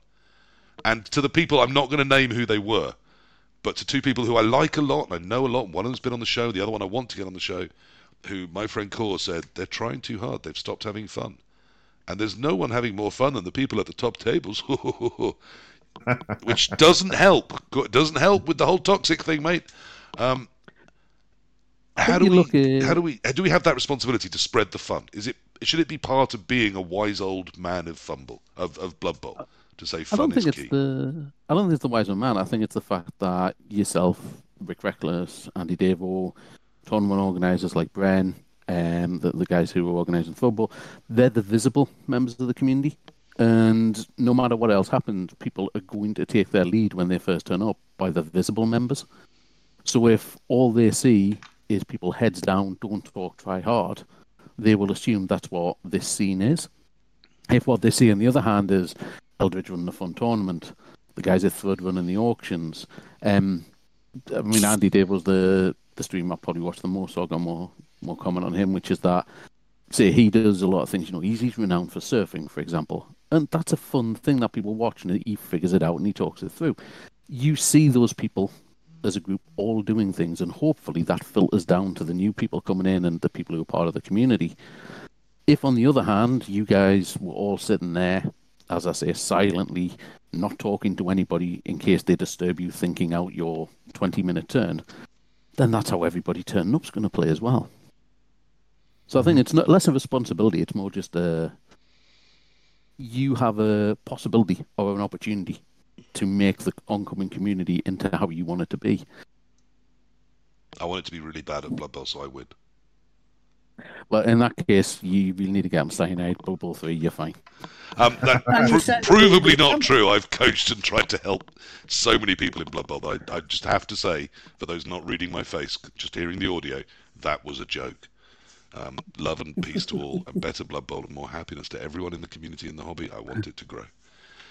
Um, let's talk to the newer players. Some of them do listen to this. Sorry, Eldritch. I say, if you want to keep people playing, yes, coming to events, keep winning leagues, keep uh, watching streams or whatever, It's got to be something they enjoy in it, and more to the game than winning. Enjoy it. I mean, to me, that's like blood. It's like IQ tests. Everyone's, you know, IQ two thousand. Uh, don't start me. Um, videos and things.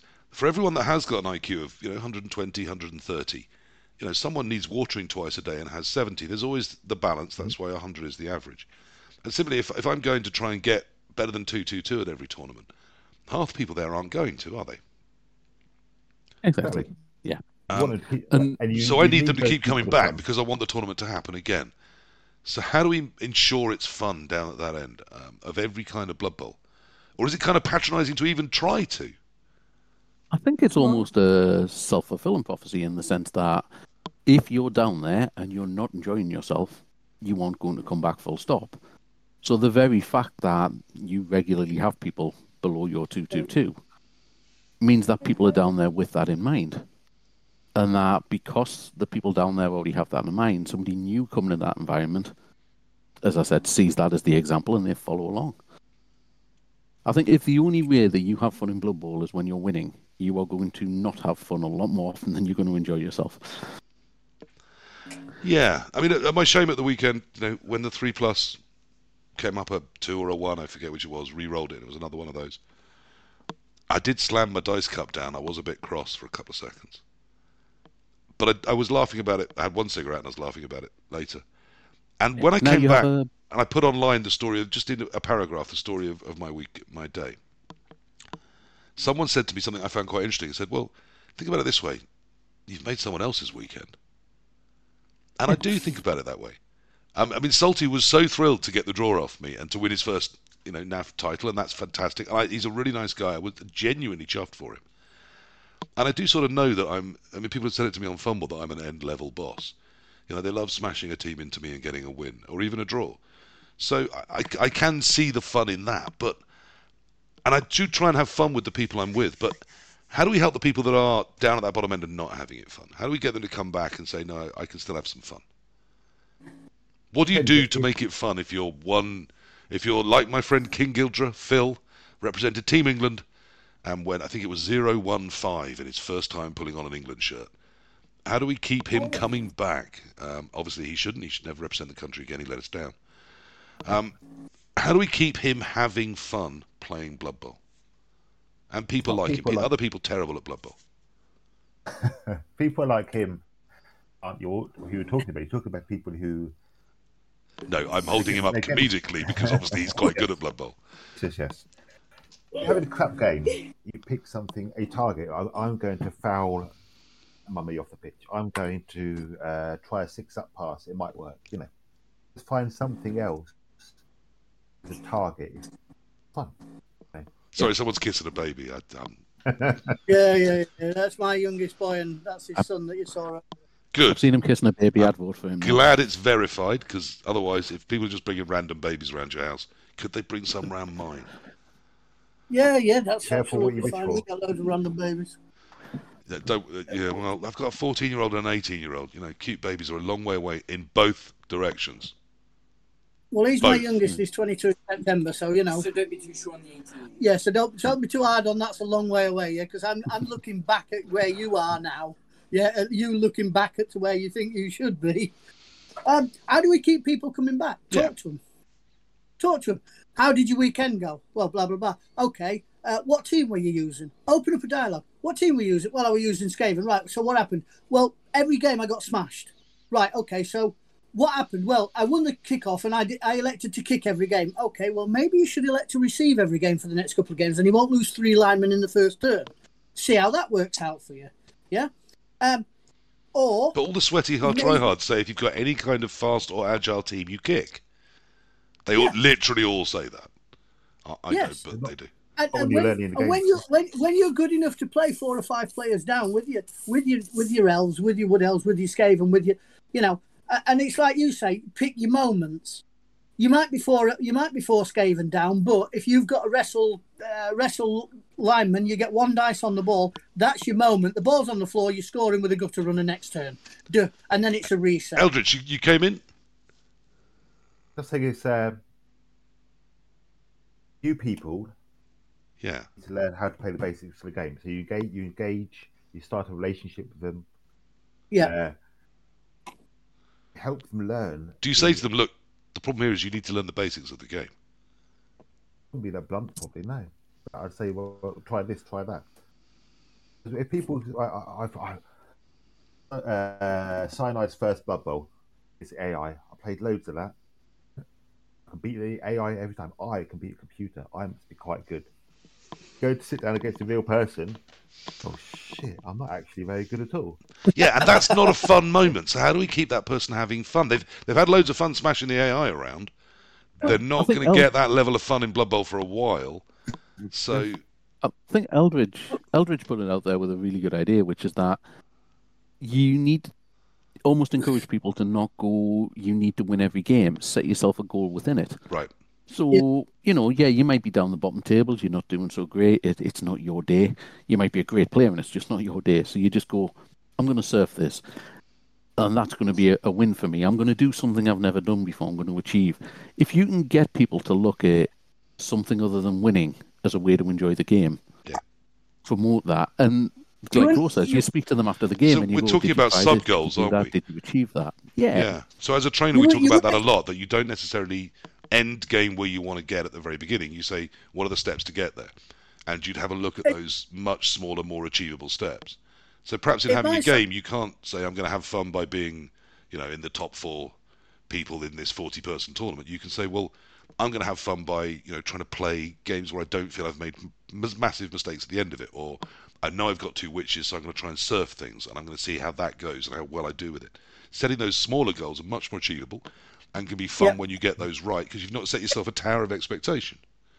And it, it might sound like a weird statement, but you wouldn't turn up at Wimbledon the next place to play on centre court. That's why I You know, wouldn't turn no up to Wimbledon. No, no, ma- no, ma- no matter how good you are at Sunday down the local park playing with your mates, yeah, you don't expect to turn up at Wimbledon and play on centre court. If I was called Yeah. 13, I'd I'd leave. yeah, you know, fair dues. Well, yeah, but we always need people to paint the lines. You know, so yeah, To be that's, honest that's the only way you'll get on there. Or are you going to throw orange paint everywhere? But what I'm saying is, people need to be realistic in their expectation as well. You, you, you turn up at a tournament and all of a sudden you've come from your league where you pay 20, 30, 40 different, if you're in a bigger league. Yeah. Now, some of you, like um, Hardcore Stig there, have got some of the best players in the country playing in, in the in the Geordie League up in the Northeast. Yeah. Um, I'm down and I, I don't currently play in the Swindon League, but we've got one or two players who are on the fringe of the England, Mike Davies and his boys, very good players. The rest of us are pretty much journeyman players. You know, we turn up, play, go well. You can't expect to turn up at a national tournament and play on table. Some people do. I remember Jim Jiminy many years ago bursting onto saying nobody had heard of him, and then next year he was winning three or four tournaments. You know, nobody had ever heard of him.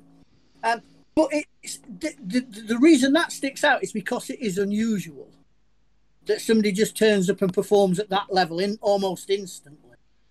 Um, so this is what you see. You know, you it's not a sport as such; it's a game, uh, and there are always, and that makes it even more difficult. If you're really good at a sport, then yes, you should be expected to play at a national level. But this, it doesn't matter how good you are if the dice aren't good for you. You're not going to achieve that level. But So- I mean, there, there also still has to be fun, doesn't it? I mean, there's Yes, there's famously fun. there was a Yeah. footballer who played for. Oh, I'm going to have to say it Go on. for Tottenham Hotspur, who Oh, when Mouthful. during an interview talked about how he'd get the tube to to work, as he called it, and no one recognised him because they thought, well, that can't be a footballer on the tube. And he said, Yeah. I, I, I don't watch football at home. I don't listen to football things. I don't watch, you know, other games. I it's my job. I don't even really like football. I'm just good at it. So this is my job. This is how I earn a living. Do you think there's people for whom that's become Blood Bowl? That it's something they've decided to get good at, and they've stopped enjoying themselves? I think, you know, it if is. I you could think just decide Stig, to do Stig, things let's- in we a haven't heard from of Stig for a while. Glow, let's let's bring Stig in on this, and then we'll we'll bring you back, Yeah. son. I think there's a number of players that I've known personally, and no names mentioned, that I've turned around them and they they perform at a high level. They're good players. Um, and what I've said to them is sometimes you go to a tournament, and two, three games in, you're not at the top end, you're not going to win it, and you're just grinding through.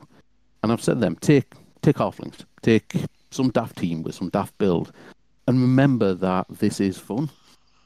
Take Yeah. that step back from trying to win the Champions League and win the kick around in the park, or just enjoy the fact that you're out on a football pitch.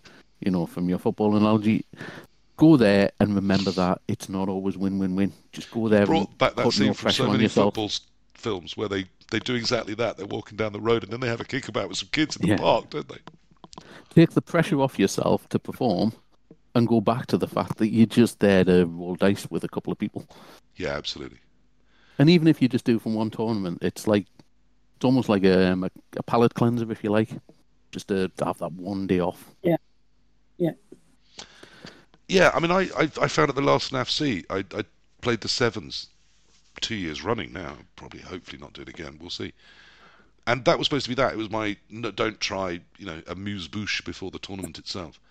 Um, and because of an incident we discussed off camera, I don't necessarily want to talk about that tonight.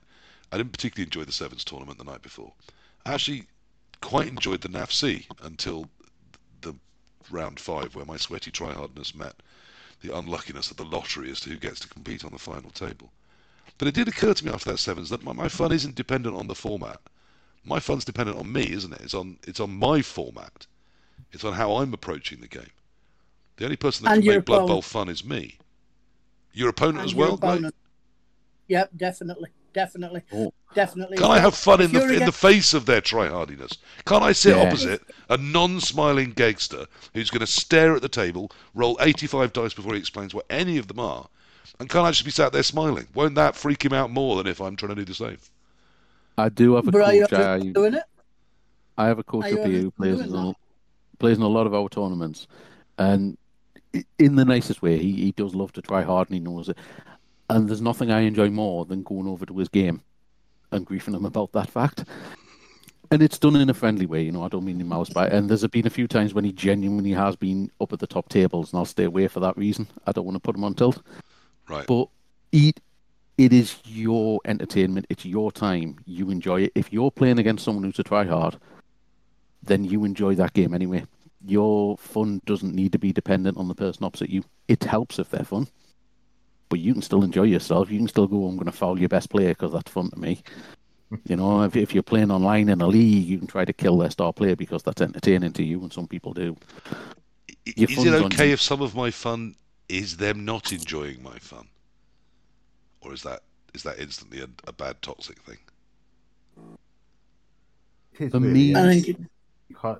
You need, your fun needs to be about what you are doing, what you're achieving. If your opponent rolls nothing but ones and skulls, it sucks for them. Yeah. Can't. I think it sucks for you as well. Yeah, Yes, I no. think there's some of the worst games. can, we've you can't you can't you can't what you can't lean in and laugh at them and say that's hilarious. Ha ha ha! You suck. There's I think a ways to lot of do Blood it. Bowlers do lack empathy. I think a lot of us do lack empathy when occasionally we should remember that the person sat across from us has paid and given up their time and their weekend and possibly time with loved ones and families to be there. And when they're getting their arse handed to themselves through no fault of their own, then sometimes, like I say, is the time for you to get up, say, give me a moment, go back, stick a pint in their hand, and they, there you go, fella. Let's both laugh at your dice from now on. You know, and Yeah. the same for me. I do the same. I like yourself. I've done something and I've gone oh, and I've got really angry with myself. I'm not, very rarely do I ever lose my rag with my opponent. Very rarely. In in you know, I, I can't remember 400, 600, however many NAF games I played. But occasionally you'll see me, and if you ever see me sit back and put my arm over the back of the chair, it basically I'm doing a reset. I'm like, stop and think and remember that the person opposite you is giving up their time, their money, um, their time with loved ones to be here. So be fair to them. If you can't be fair to yourself, be fair to them. And then I'm like, right, sorry about that, fella. That were a bit of a dick thing to do, and we just carry on. And it's almost like a reset. But yeah, I think I, I think that sometimes empathy goes a long way. Uh, and the other thing is, and I'm sure everybody here will agree with me, sometimes it's better when you're playing people you know. Because if it's Ollie doing something stupid, I'll jump on him for it. And I know he'd jump on me for it because he knows at the end of the day who I am. I know who he is. And I know at the 20 minutes after the game, we'll be having having a drink and a laugh. You know, whereas when it's a stranger and you don't know them and you don't know if they're being malicious or actually vindictive, you've got to play it a little bit cautious sometimes. Just sometimes. Stig, let's know come. Let's come back to the wrestlers. Um, so you dressed as a wrestler, um, giving out sweets, which was, I mean, the sweets really did help. But with an entirely wrestle team going to one of the most competitive formats there is in the UK Blood Bowl calendar, did you think there's a chance someone really doesn't like this? You know, thinks I'm taking the piss or, or In 100% honesty, never crossed my mind. good. um, I figured if I was going to turn up against some try-hard teams, and again, as uh, I think Lowe's alluded to, that some of the guys in our league are up there, um, and I know they wouldn't be offended by it even if they didn't know me, and that's how I kind of judged everybody else. I assumed that anybody up in the try-hard would go, "Here's an easy win," so they're not minding because that's what they're there for. Whereas anybody who's not in that try-hard bracket I hope they would have appreciated the fact that this is something unusual. And it also came down to something that I personally hate in tournaments and cancelling that out, which is I hate to turn up to a tournament and play the same team three times in a row. Yeah, yeah, absolutely. You know, the five god dwarfs, the you you know the roster that's set in stone. Yeah. I was turning up with a roster that no one's seen before, so I kind of hope that what somebody will go is, well, I've got a new puzzle to solve or something like that. That's where I hope that it would take away some of the sting of this might be a bit, a bit of a grind or a bit offensive for somebody to turn up against somebody who's not trying. And I was trying, just not Yeah, well. oh, absolutely. I'm, I'm not. I'm certainly not accusing you of, of taking it lightly. Um, and I think cosplay is a is a fantastic addition to any, any pastime, hobby, or sport. Um, we have a little bit in Blood Bowl. You're you're not alone in occasionally dressing up. Uh, Glow, you you're known to don the odd outfit. I turned up at the NAFC uh, dressed as a Kroxigor once um, and raised £500 for the Thrud charity in doing so. And I had one negative comment from a guy that said, can't believe you've come in your onesie, mate. Why, that's night. Why, is, why is he hearing the stuff he goes to bed in like? And then when I when I when I accosted him, basically accosted him at the bar and said, "Look, mate, the only reason I'm doing this is because people have sponsored me to do it to raise money for Thrud." He put his hand in his pocket and gave me a fiver. You know what I mean? A- again, it's just talking to people. But yeah, So he was rude and cheap. Well, well we've learned something. That's uh, sounds like everybody I've ever married. Sorry, was he a northerner? In which case, price of a deposit He on a house. definitely That a Yeah, five. Wow. He, was- he was def- he was definitely a northerner because the fibre was on a bit of elastic. it had a picture of the king on it. All made of paper, was it? Come on, I feel busy. I'll take him for a minute. Come on, sorry, mean, guys. Eldritch, on the assumption that we've, like me and Glow there, have obviously done a bit of the cosplay thing. Hmm. Blake and, and obviously, Purple, you sat down opposite me, and you, um, I assume you took it reasonably well from your reactions when I was talking to you. oh, I loved it. I, I, it, was, it was my highlight of the weekend. Is playing you. is this a thing that would bother you, Eldritch, if you were there, or Not at all. Um, if I go to Thrudball in August, I'm doing most Thrud like, and I'll be dressed as a Goblin referee. I was going to say you didn't strike Oh, yeah, me as a you congrats, don't mate. strike me as a particularly big fella to be thrud like. What? Okay, And I'll have this on. I'll have my, I'll have my It's- it's not referee shirt the on. Dog- It's not the size of the dog in the fight; it's the size of the fight in the dog when it comes to thrud like. well I, I, was I mean. I'm reasonably pleased then because we one of the invites I did have out for this uh, this event was to Tibham the Goblin, uh, who obviously constantly cosplays um, as a referee. Um, so it, it it would have been interesting to have him on for that reason. But I mean, you are. It turns out you're all into that freakish pastime as well. Is there a club? Is there? Are you like the dice rollers? Am I suddenly going to find there's four and a half thousand of you online? It's, It's more than you think. Dice collectors, sorry. I would like to say it's not as prevalent as you think, because I did put forward to my team for the World Cup since there's six of us for the YMCA, but apparently that's not happening. Apparently no one Oh, wants to dress in leather in Alicante in the summer. I'd have I'd have done the motorbike cop for you, absolutely if asked. Um, And I would pay money to see that. I've I mean I, I'm a working actor. I've worn all sorts of costumes. I mean I would say I've, I've you know cross-dressed or worn drag before because back in those days that's how it was referred to. But I've I've certainly uh, played roles which nowadays would be seen as gender fluid or as um, or as you know totally transgender roles. Privates on Parade, for example, um, a great great show on which uh, some mothers do have them was uh, no, it ain't half hot mum. That's right, was based. Which um, that we'll never see that on TV again. Goodness me, no the amount of racism and homophobia in that. But it was funny for its time, you know, the late seventies when it was that. Or I'm not going to say what the opposite was, but you know, there were things on Yeah. TV that were less wholesome. Uh, it turns out in retrospect.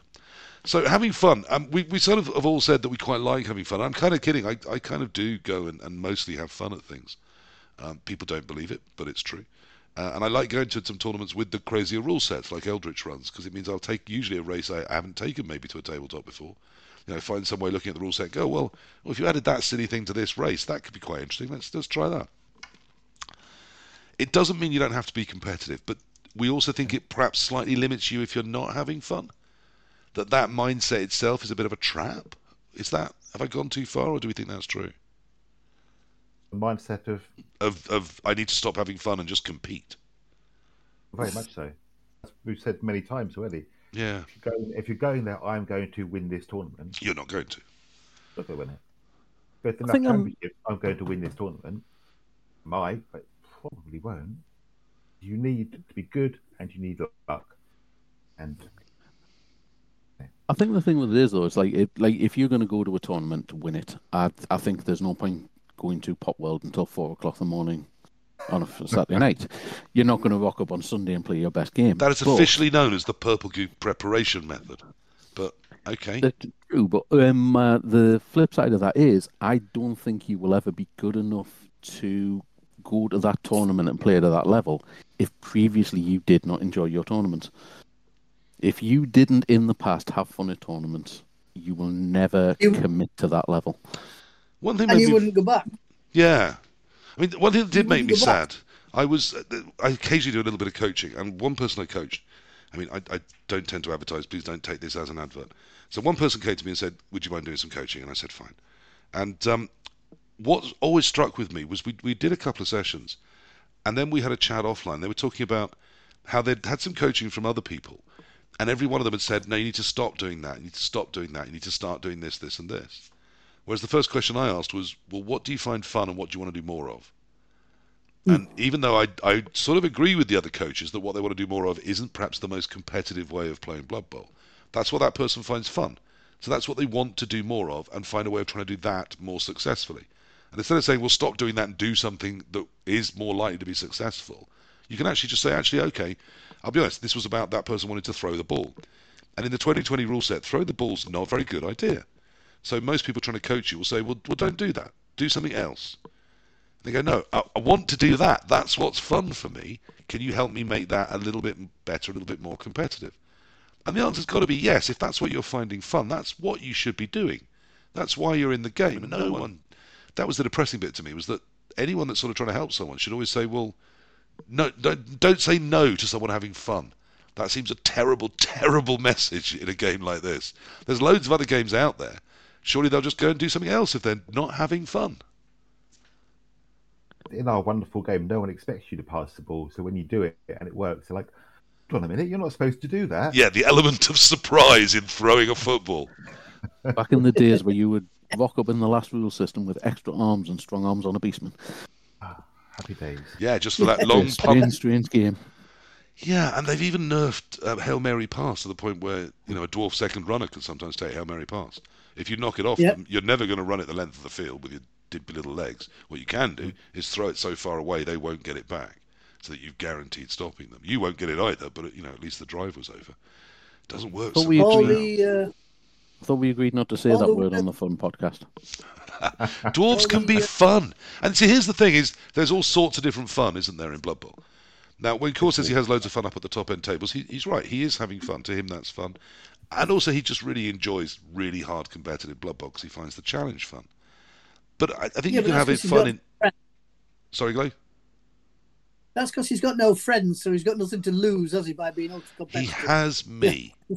no, that's not true. Um, uh, he's been. I've been invited to his birthday party, and three people I know of have accepted. So there's, you know, yeah, the man has plenty of friends.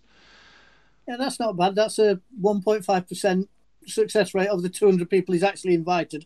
His three have said they'll go. No, seriously, he's, a, he's an absolutely he's, lovely he's guy. He's a lovely guy, an absolute legend. you know what? If that's the way he gets his fun, that's fantastic. But he has to understand that other people get their fun by playing goblins or halflings. And, and like you say, my entire tournament will be a success if I throw a, a goblin and it takes out one of my opponent's players. I've won. I, the hmm. score's immaterial at that yeah. point. I've won. You know, Yes, I think I think that's fair. Setting your own goals, I think having fun can help drive you forward. I think it doesn't matter if someone's cosplaying or, or having a tournament where you look at it and you go, well, that doesn't even feel a bit like Blood Bowl. Well, great. It, it is going to be Blood Bowl, but it's going to feel really different, and that's kind of cool. It's kind of good that it should. Um, I look forward to hearing how Guts Bowl went. Please do drop, you know, a couple of paragraphs into into my Discord or into the One World One Blood Bowl because other people will want to know too. It's um, it's a fascinating new variant. It, it could be completely terrible, or it could be the new Street Bowl, which lots of people have always enjoyed. A bit more crazy, a bit almost a bit less structured than Sevens, but with a similar sort of casual feel. Is that what you're hoping for? It seems really brutal. It seems that there's going to be a lot of removals, and very quickly it'll be down to three or three or four players aside. And um, but we had the whole yeah. Stunty League on, on FUMBBL, which was about huge amounts of removals, and people loved it. Oh god, yep. I played I in that. I played um, the one that was um, a league where you could only take linemen, no rerolls, no apo, and you couldn't fire anyone. yeah, I've heard of these. Again, ridic- ridiculous builds, but so much fun and relaxed. It's non-competitive, realistically. Yeah. Is that but the answer online? Because yes. it's really difficult to try and get people, particularly in an online matchmaking system, whether that's Black Box Trophy or whether that's Blood Bowl 3 or 2, to get people to, to value your time and that game in the way that you might. Particularly if they've had a terrible day and they're then having a terrible game. It, it's, I mean, uh, someone sat opposite you, they'll tell you their terrible day as you beat them relentlessly, and you'll both have a, you'll buy them a beer, and it'll actually usually a good time. Online, that's just not that's out of reach, isn't it? So, is fun online restricted to variant formats, to finding a somewhere where people aren't sweatily grinding away and are actually just relaxing and enjoying something stupid. And we've got the secret league. We've got, as you say, these variant rules. We've got different ways of altering what you can do and not do, and fire and not fire. Is that the answer to having fun?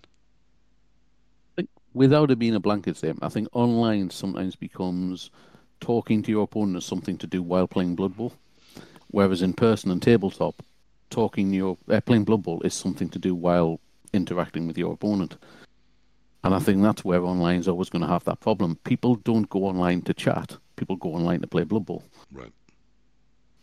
I, But I the you, tabletop, a lot of us will turn up to socialise. I'm silent as the grave. I'm just rolling dice and staring you down. Uh, I'm that's not true. Never said a word to me. It was really creepy. I just stared at him with a malign intent. Oh, now we've got Thank half naked men as well as babies. just do this. I'm not going to tell you which was more distracting. That's descended from you, Glow, but it's uh, not only is it moderately attractive and human looking, it's managed to have offspring, so someone else found it attractive. Yeah, we breed. We breed. Look, I, I'm going to have to wrap this up. I think we've done plenty enough on having fun. Um, there are people out there having fun. It's entirely possible. I have loads of fun most of the time playing Blood Bowl online, let alone playing it, um, you know, in tabletop, which is always a good experience. But in the last few episodes, someone once uh, gave me a really good idea. At the end, said, "Why don't you ask them what haven't you asked them you should have done?" And I've done it ever since. So, what haven't I asked you about having fun in Blood Bowl, or what is your your message, your summation of why fun is important to Blood Bowl? As we start wrapping the show up, um, we'll start with Glow, so he doesn't interrupt the others. Never. My my attitude towards it has always been the same. If you build it, they will come. If Ollie runs a tournament and people can say, and the great thing about Blood Bowlers is you're in a room full of experts. Every one of them's an expert. Every one of them's got an opinion on how your tournament would be better. My own answer to that is that's fine. That sounds like a fantastic idea. When you do your tournament, let me know and I'll come and give it a go. 99% of the times it never happens. If you run a tournament with whatever rule set and people find it fun, when you run it the next year, people will come back. I've seen a couple of tournaments, and it has only ever been a couple that have fallen by the wayside because people haven't gone back because the rule set wasn't fun. They've gone too far or they've tried to do too much. Yeah. But like I say, my entire thing about Blood Bowl is remembering the person opposite you is a person. They've given their time, they've given their money. Yeah. Yeah. And make it the experience, give your opponent the experience that you would want. Yeah. And again, and I'm going to say it, I've said it, Day Day said it, I'm glad it's being repeated. Perhaps it will become a mantra. Before you win at Blood Bowl, you've got to learn to lose. You can't win and you can't start winning until you've figured out how to lose. Yeah. And if you want to learn how to lose, I am perfectly prepared to teach you. Yeah, just sit opposite me. You won't learn how to lose, but you'll learn how to win gracefully. Uh, Eldritch, Thank we you. started with you, so I don't want to end with you. I don't want you to feel you're bookending us. Um, what's Okay. what have I not asked you I should have done about having fun in Blood Bowl?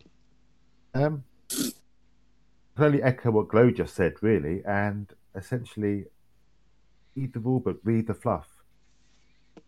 It's about goblins with chainsaws running up and hitting uh, war dancers, or it's Always about war dancers.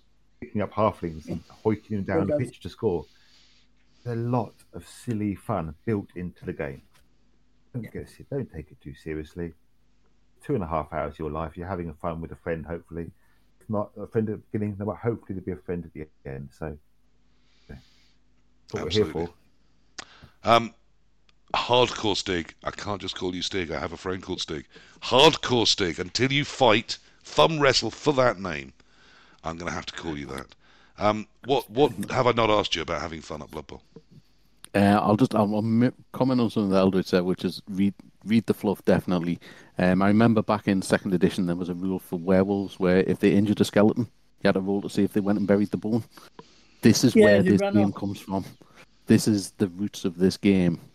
But the second thing I'd add is, as a tournament organizer, put something in for the bottom half of the room to play for. So most casualties is quite often sitting near that bottom half of the room. But put something in. One of the organisers up here did one where they were whoever did the best against an established Geordie player got something. If you want to add a little bit of fun for everybody who's not going to be winning the game, give them something to still play for at game six. Yes, I mean similarly the um, the backbreaker in down in London has um, a, a prize for whoever has beaten the most of that club. Uh, they call themselves the Black Shirts, which uh, they really should know some history, but there we are. Um, so whoever who has beaten them, I won't say what they call it. Well, I will because it's adult show. They call it the um, the back, black shirt bully and the black shirt bitch. So there's a prize for the black shirt that does the worst. So they're all trying not to win that. And then there's a prize for the non-black shirt that beats the most black shirt people. So even if you're not up at the top end of the tournament, which they expect to all be black shirts, um, you, you've got a good chance of winning that. Um, it wasn't all black shirts last time because I won it. Um, I want to talk about Squad Chaos as well. I've literally won two tournaments and that was one. I'm chuffed.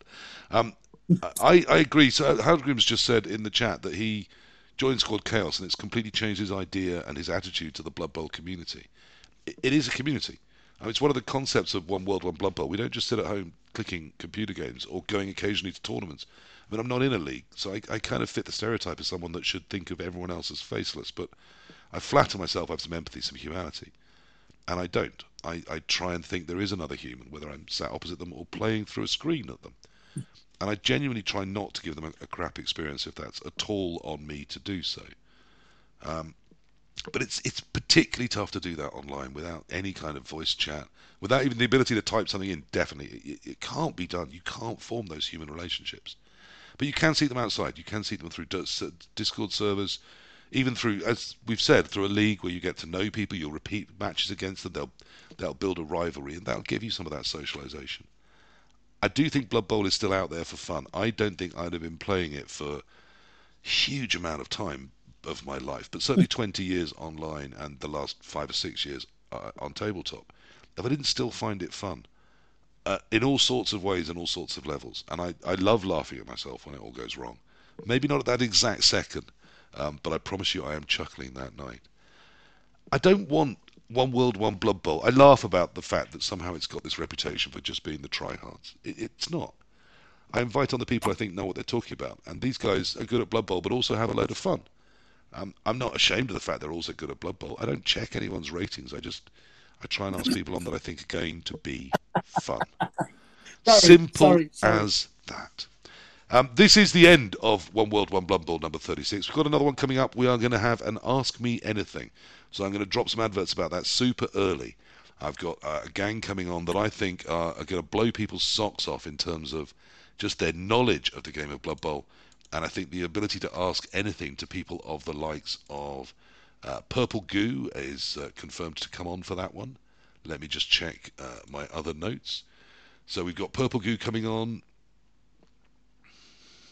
Uh, Candlejack, the lovely Candlejack, uh, and Dionysian, as he used to be known, or Spence, as he's now known on on FUMBBL, and occasionally in Twitch he goes by the name Maximum Derek. I think he's also known as Daddy Daddy Big Boy but perhaps not in a Blood Bowl setting. So I've got uh, the artist formerly known as Dionysian, Candlejack, the legendary German, the most huggable German there's ever been, uh, and master of all things FUMBBL Client related, uh, and indeed Purple Goo, joining myself uh, on uh, the 30th of July. We're planning on doing that. So two weeks from tonight. Um, if you've any questions that you want to ask any of those four people about anything at all, ideally Blood Bowl, but I guess we don't have to limit it to that. Um, drop me a PM or mention it in the FUMBBL has a channel uh, about podcasts. Anything asked there, um, or I have my own Discord server. Do pop along there and drop it in the One World One Blood Bowl channel there. Um, I will also be going out to certain servers and asking the communities there if they can generate a list of questions for me. Um, it's going to be an hour or so. A hope of lots of fun and random questions about Blood Bowl and we'll see where it takes us. But for now, I am going to say goodnight. Thank you for coming along. Have fun playing Blood Bowl. It's a game. It should be fun. It should be silly. It is silly. Stay um, safe. and everybody wave. It finds me an easy point to find in the edit. Stay safe and go on and check out the Thrudball auction. The details will be in whatever format you consume this. They'll be in the notes. Bye. All right. Thank you. Okay, so that's the end of the bit that goes on YouTube and goes on Spotify. We're still on the stream. Uh, we won't be for very long. I will try and find somewhere to send them. If Blood Bowl 3 is fixed, anyone's playing it, or if Blood Bowl 2 is being played they will have a target. If not, I'll probably send them to the uh, people know this now, so I can't pretend I'm sending them to a hot tub. Where I send them is to an otter sanctuary that's filmed out of Canada, uh, which I just think is the most relaxing Twitch stream to have on if you're not watching Blood Bowl. Similar kind of thing to a hot tub, isn't it? It, it kind of is. You know, there's a lot of wet fur. Um, would... Well, I'm, I'm going to a wedding in late September, and it's in a, it's in Weymouth Zoo or somewhere down Exeter Zoo, and I've actually booked the otter experience for the okay. day before. It is legal in America to man- marry animals, not the UK. Just check. If I if I just if I just don't come out of there after stealing an otter, there's got to be something badly wrong. They're fantastic creatures. In- In the UK, Uh, you're not allowed to marry them. Only common in law. Uh, common law otter. I'm a big fan of otters. I'm actually the uh, the, the declared king of the Southeast Asian sea otter, uh, which we found out when we visited my sister in Singapore. We went to the night zoo there, and me and my partner went into the area of the otters, and they were all doing their cute ottery things. And as I walked up to the handrail, they all, literally the entire pond of otters, stood up on their hind legs and applauded me. And I was like, this is weird.